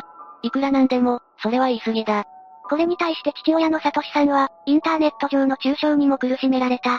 夏休み中に茶髪にしていたことを挙げて不良のレッテルを貼り、息子のブログに死んで当然と投稿されたこともあったと悲しんでいたわ。顔が見えないからって、何でも書き込んでいいもんじゃないぜ。そしてサトシさんはメディア取材に、ヤンキー扱いして、憶測で誹謗中傷した当時のネット上の書き込みなどが許せないとして、すべてプリントアウトして取ってあると語っていたよ。ひどい誹謗中傷の場合、いざとなったら訴えることもできるしな。あと翔太さんの彼女だった当時15歳の女子中学生は、事件後にブログを更新していて、その彼女のブログが特定されてネット上ではかなり話題になったのよ。その時の悲しみを綴ってたのか？まあそんな感じなんだけど、その彼女の公開したブログの内容が、悲劇のヒロインを気取ったような内容だったのがちょっと問題だったみたい。問題？ちょっと状況に浸りすぎたのか？他の記事の内容が非行少女を連想させるものだったこと。事件当日に翔太さんと一緒に深夜徘徊していたことなどから、ネット上で、この彼女もヤンキーだから自業自得などといった誹謗中傷被害に遭ってしまったの。ヤンキーだから自業自得っていうのは、なんか納得いかないけどな。ちなみに現在はブログの更新が止まっていて、過去の記事も非公開になってるよ。まあそうなるだろうな。ちなみに事件後の進展はどんな感じなんだ？事件後、当時の兵庫県警は殺人容疑で神戸北署に捜査本部を設置した後、犯人について20代後半から30歳くらいで、小太りの男として似顔絵を公開したわ。そして情報提供を求めるとともに捜査を進めていて、犯行が複数箇所を刺して殺害していることから、明確な殺意があったとみて、恨みによる犯行か、あるいは通り魔的犯行かの両面で捜査をしていたの。刺し方からして、なんとなく恨みっぽいよな。また、その約1週間後、事件現場から西へ100メートルほどの住宅街の側溝から、凶器とみられる刃渡り10センチのナイフが発見されて、ナイフについていた血痕と翔太さんの DNA 型が一致したわ。進展したんだな。さらにこのナイフが、近くの量販店で事件の1週間前に購入された可能性があるということが判明したんだけど、残念ながら犯人の指紋などは検出されなかったの。唯一の手がかりだったのに。それから兵庫県警は、これまでの翔太さんの彼女の証言から容疑者とみられる似顔絵の作成や、量販店で同型のナイフを購入した男性客の服装も公開。2012年12月からは、警視庁の公的懸賞金制度の適用で解決に結びつく有力情報に、最高300万円を支払うという懸賞金をかけたわ。いよいよ本気出してきたな。犯人は襲撃前に翔太さんらの様子を付近で座って見ていたという彼女の目撃があったものの、犯行後の足取りについてはほとんど目撃情報がなかったから、捜査はかなり難航するんだけどね。ちなみに目撃者はその彼女以外現れなくて、さらに唯一の目撃者である彼女の証言は2点3点したそうなの。え、どういうこと？犯人は正面から襲ってきた、気づいたら翔太の横にいた。犯人の服はジャージだった、ウィンドブレーカーを着ていた。逃げろと言われて走り出したから、犯行は目撃していない。馬乗りになって刃物で刺した、などといった感じの証言だったそうよ。二点三点してるけど、逆にその彼女が疑われることはなかったのか？このことで彼女に疑いがかけられることはなかったようね。その後に翔太さん殺害の容疑で、愛知県豊山市に住む28歳の男が逮捕されたわ。捜査関係者によると、どうやらこの男は周囲に人を殺したことがあるなどと、あたかも過去に殺人を犯したことがあるというような話をしていたそうなの。なんでそんなことを周囲に話すのか理解できないぜ。その後、兵庫県警神戸北署捜査本部はその情報を2020年に入手して、容疑者として捜査を続けてきたそうよ。そして捜査を進めていって、翔太さんが殺害された時に着ていた衣服に付着していた犯人の DNA と、この男の DNA 型が一致して、殺人容疑での逮捕に踏み切ったということなの。11年越しでそんなケースもあるんだな。それで、犯人はどんな人物なんだ？この逮捕された男は、事件の前に兵庫県外の高校を中退していたそうなの。なるほど。ってことは、中卒？うん。その後は事件現場から100メートルほどの親族の家に住んでいて、事件から数年後に別の場所へ引っ越したとの情報が公開されているわ。ほうほう、そして実家に住んでいると。またその逮捕された男は逮捕時、愛知県豊山町でパート従業員として働いていたみたいだよ。店舗が複数ある施設で広報資料の作成、店ごとの売上管理などを担当していたんだって。正社員ではなかったのか。いつでも逃げられるようにってところだろうな。勝手に推理してるところ悪いんだけど、そういうことではないわ。それで近隣住民の証言によると、5年ほど前に愛知県豊山町に家族で移住してきて、両親と3人で暮らしていたとのこと。その後の報道によると、逮捕された男は容疑を認めていて2人でいるのを見て腹が立った。などと話していたよ。え、そんな理由で高校生を刺したのか？さらにこの逮捕された男と翔太さんとその彼女に面識はなくて、突発的な犯行だった可能性が高いとされているわ。嘘だろ、まさかの嫉妬？もうちょっと詳しい情報とかないのか？残念ながらこの翔太さんを殺害した容疑で逮捕された男、事件当時17歳の少年だったから、少年法が適用されて、名前や顔写真などは現在のところ公開されてないのよ。少年法ときたか。この逮捕された男の名前や顔写真が公開されないことに対して、多くの人が違和感を持っているみたいね。だから名前や顔を公開するべきだ、という声が多く上がっているわ。ここまで来ると、どうしても気になっちゃうよな。だけど複数メディアの報道からこの男の SNS が特定されていて、この SNS には写真や画像の加工に関する知識を記した記事が多数投稿されているの。ってことは、デザイナーとかそっち系に長けてるってことになるな。そうね。そしてこの男、2021年の時点では兵庫県警から神戸地検に送検されて、取り調べを受けているそうよ。もし起訴された場合は神戸地裁で裁判が開かれることになるんだけど、この場合も事件当時18歳未満だったことを理由に、少年法に基づいて死刑と無期刑が軽減されることになるわね。これは続報が気になるところだな。うん。裁判とかって手続きやら何やらで時間がかかるもんだからねとりあえず、被害者の家族が納得する形で終わってほしいぜ。うん。それは切実に思うわ。10個目、東尋坊事件。まずは今回の事件の概要について詳しく解説していくわね。この事件が発生したのは、2019年9月のことよ。被害者は、当時20歳だった滋賀県東近江市在住の島田祐樹さん。そしてこの事件の主犯である、当時19歳だった犯人 A とはもともと知り合いだったわ。19歳の被害者と20歳の犯人、どちらもまだ若いな。二人は意気投合していき、島田さんは犯人 A の父親の家で同居するなど、一緒に行動するようになったの。被害者と犯人の関係なのに、すごい仲がいいように感じるぜ。当初はまだ仲が良かったのよ。しかし、些細なことから犯人 A は島田さんに対して憎悪を募らせていくことになるわ。それが、2019年10月8日のことよ。また当時19歳だった犯人 B もいるんだけど、犯人 B は交際相手に誘われて、島田さんと犯人 A と一緒にカラオケに行くことになったの。ちなみに犯人 A と B が会うのは2度目、犯人 B と島田さんは初対面だったわよ。じゃあ交際相手を加えて、4人でカラオケに行ったということだな。そうね。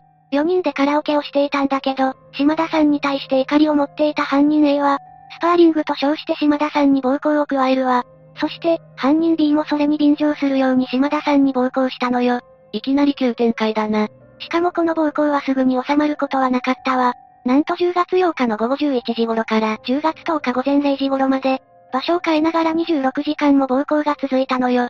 に、26時間も暴行が続いたのか？どんだけ怒りを募らせていたんだよ。さらに被害者の島田さんは、10月10日午後1時頃から、10月12日午前3時頃も犯人 A、B から暴行を受けていたの。それはもう無事じゃ済まないだろ相当な重傷だったんじゃないか？この時点でも全治不明の顔面打撲、そして、肋骨骨折の重傷を負っていたわね。おいおい、それは早く病院に行かせてあげないとまずいんじゃ。交際相手はこのことに対して注意をしなかったのか？犯人 A はその交際相手から注意されたこともあり、数日間は暴行を控え、島田さんを病院に受診させたわ。しかし10月16日午後10時45分頃、犯人 A の父親の家で、被害者と犯人 A のトラブルの原因の一つだった暴力団関係者に、被害者が犯人 A の居場所を電話で教えたことで、再びリンチが始まるわ。え？暴力団も関わっているのか？最初は犯人の家で暴行を加えていたんだけど、犯人たちは暴行の音が近所に漏れることを危惧したわ。そこで被害者をプリウスのトランクに押し込み、場所を移動して凄惨なリンチを加えたのよ。これは、すぐに収まらなかったのか？ええ。10月17日になっても、犯人たちは自分の仲間を呼ぶなどして、被害者に対して断続的に暴行を加えたわ。そして10月17日午後5から6時頃には、犯人の A の父親の自宅に戻ってきて、さらに暴行は続くのよ。どれだけ手を加えれば気が済むんだろうな。このままでは、暴行を加えていただけでも被害者が命を落としてしまう可能性があるぜ。ちなみに犯人たちが被害者の島田さんに行った暴力、暴行、リンチには、次のようなものがあるわよ。手拳で殴打、足蹴り、火のついたタバコを鼻の穴に入れる。柵の上から被害者の腹部に飛び降りる。車で足を引く。そして裸で踊らせる。G 行為を命じる。羽織る。他にもたくさんの行為をしていたけど、これだけ聞いても悲惨な状態だったことは想像つくわ。いや、想像以上に悲惨だぜ。本当に命を落としてしまってもおかしくないと思うぜ。もはや10月16日からは、暴行を受けても島田さんは無抵抗の状態で、犯人たちの言いなりになっていたわ。場所を転々としながら暴行を加えていたって言ってたけど、実際その瞬間を見た人はいなかったのか？いや、通報は一度入っているのよ。10月18日午前3時頃、犯人たちから呼び出されて暴行現場に居合わせた人から警察に、島田さんが暴行を受けているという通報が入ったわ。そして警察が、犯人 A の父親の家に駆けつけたのよ。この頃には、被害者の島田さんの顔が言い訳できないくらいボコボコに腫れてしまっていたわ。そこで犯人たちは犯行を隠すために、場所を移動することにしたのよ。警察が到着する直前に、島田さんを犯人が所持してるプリウスに乗せていたため、警察が来ても事件が発覚することはなかったわ。おいおいマジかよ。警察はプリウスを確認しなかったのか？被害者を名指しして警察に通報しているっていうのに。確かにプリウスの仲間で捜索していたら、これ以降の最悪な事態を招くことはなかったわね。警察がもう少し早く来ていれば、と思ってしまうぜ。本当にそうね。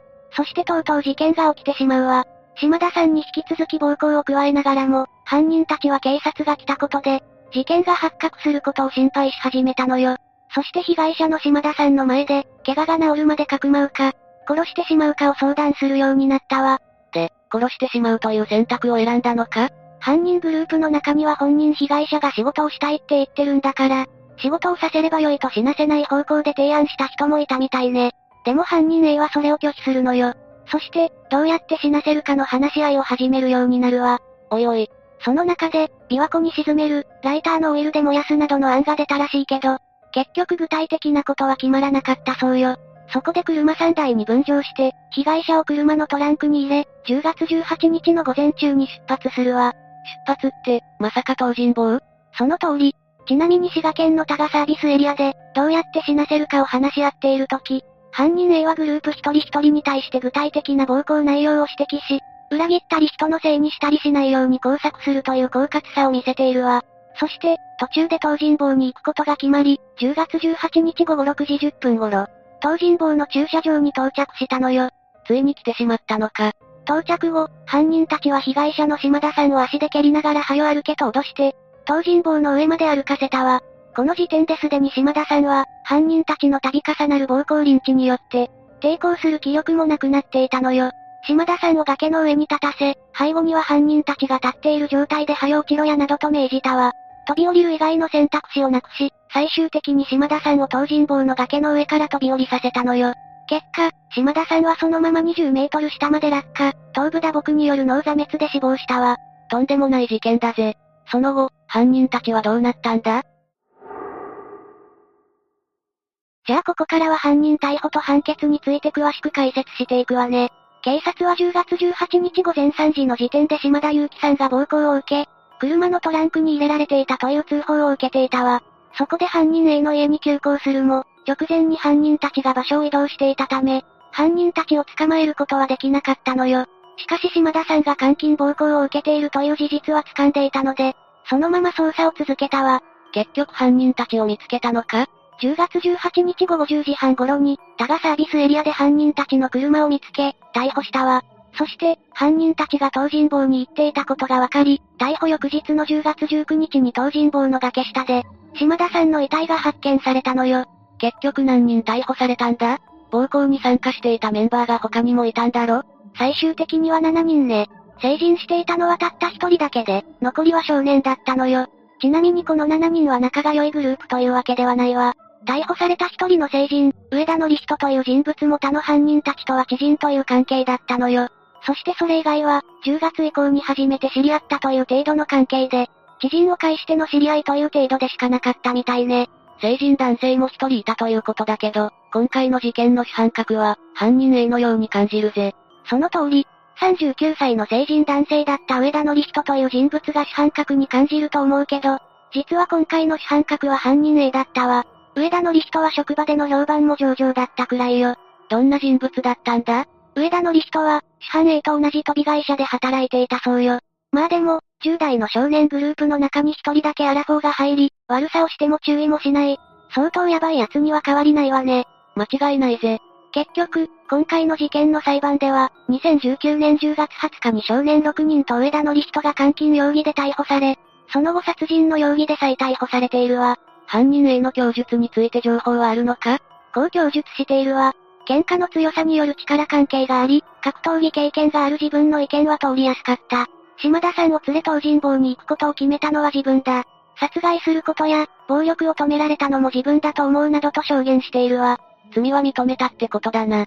結局それぞれのメンバーに判決は下されたわ。犯人 A に関しては懲役19年。39歳だった上田のり人は懲役10年を言い渡されているわよ。あれだけのひどい事件を起こしておいて、懲役19年の判決には納得いかないという声も出てくるだろうな。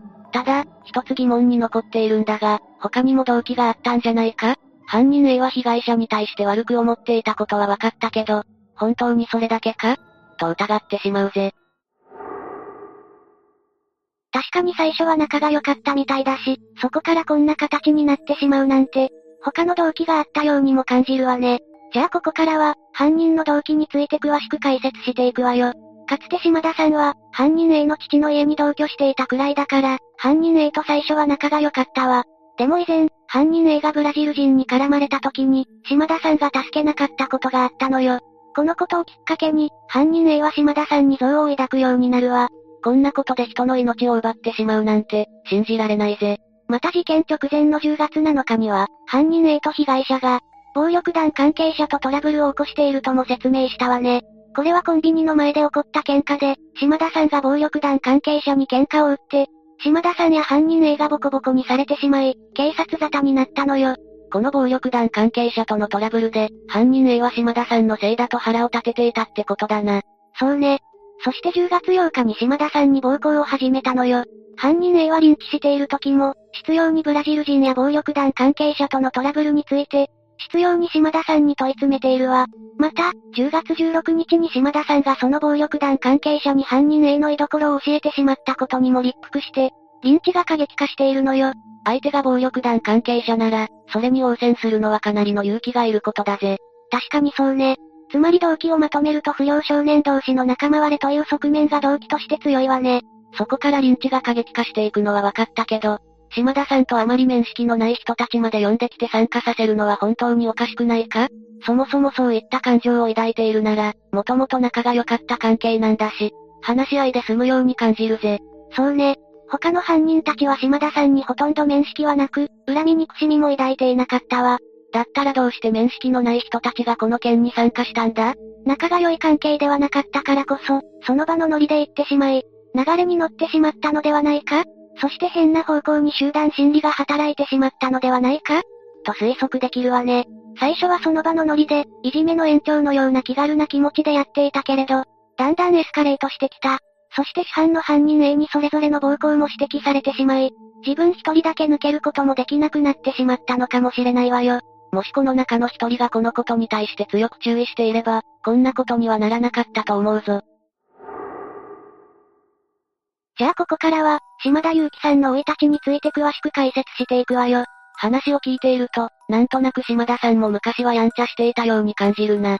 そのことについては後ほど説明するわね。島田祐希さんは母子家庭で育ったわ。母と兄の3人家族で、両親は島田さんが5歳の頃に離婚していて、滋賀県大津市の公営住宅に家族3人で暮らしていたのよ。母親は離婚当初は生活保護を受けていたそうだけど、介護の仕事を始めて女で一つで男の子二人を育てているわ。お兄さんはどんな性格だったんだ？兄は真面目なタイプで、家を購入して独立しているとのことよ。それに対して、島田祐希さんはやんちゃなタイプだったわ。島田さんは高校2年生の時に高校を中退していて、その後は建設現場の仕事や介護の仕事などしていたのよ。以前に何か事件を起こしたこととかはあったのか？前科はなかったみたいだけど、あんまり評判は良くなかったみたいね。1万円程度ならお金を借りても返さなかった。コンビニの前で喧嘩を売って、逆にボコボコにされたとの情報があるわ。ただ友達からは面白くて、優しい奴だったとの情報もあるわよ。仲間思いだけど、喧嘩とかはするタイプだったんだな。ただ、島田さんは2019年9月中旬に家族から捜索願いが出ているわ。ちょうど犯人 A と知り合いになったくらいの時期ね。え、じゃあこの時期から島田さんに対してのリンチは始まっていたのか？いや、そういうわけではないそうよ。島田さんは自分の意思で、家族と連絡を取らずに家出をしていたようね。10月には喧嘩が原因で警察沙汰になっているわ。そうだったんだな。さあ、これで今回の事件の解説を終わりにするけど、マリサはどう思った？友達だからこそ、相手に対して嫌なことがあったり、不満はたくさん出てくると思うぜ。でもそれを暴力に変えて相手に伝えるのは良くないぜ。ましてや、それが集団対一人だとなおさらだぜ。そうね、なんとか違う形で解決して欲しかったわね。最後に亡くなられた方のご冥福をお祈りいたします。というわけで東尋坊事件について解説したわ。それでは、次回もゆっくりしていってね。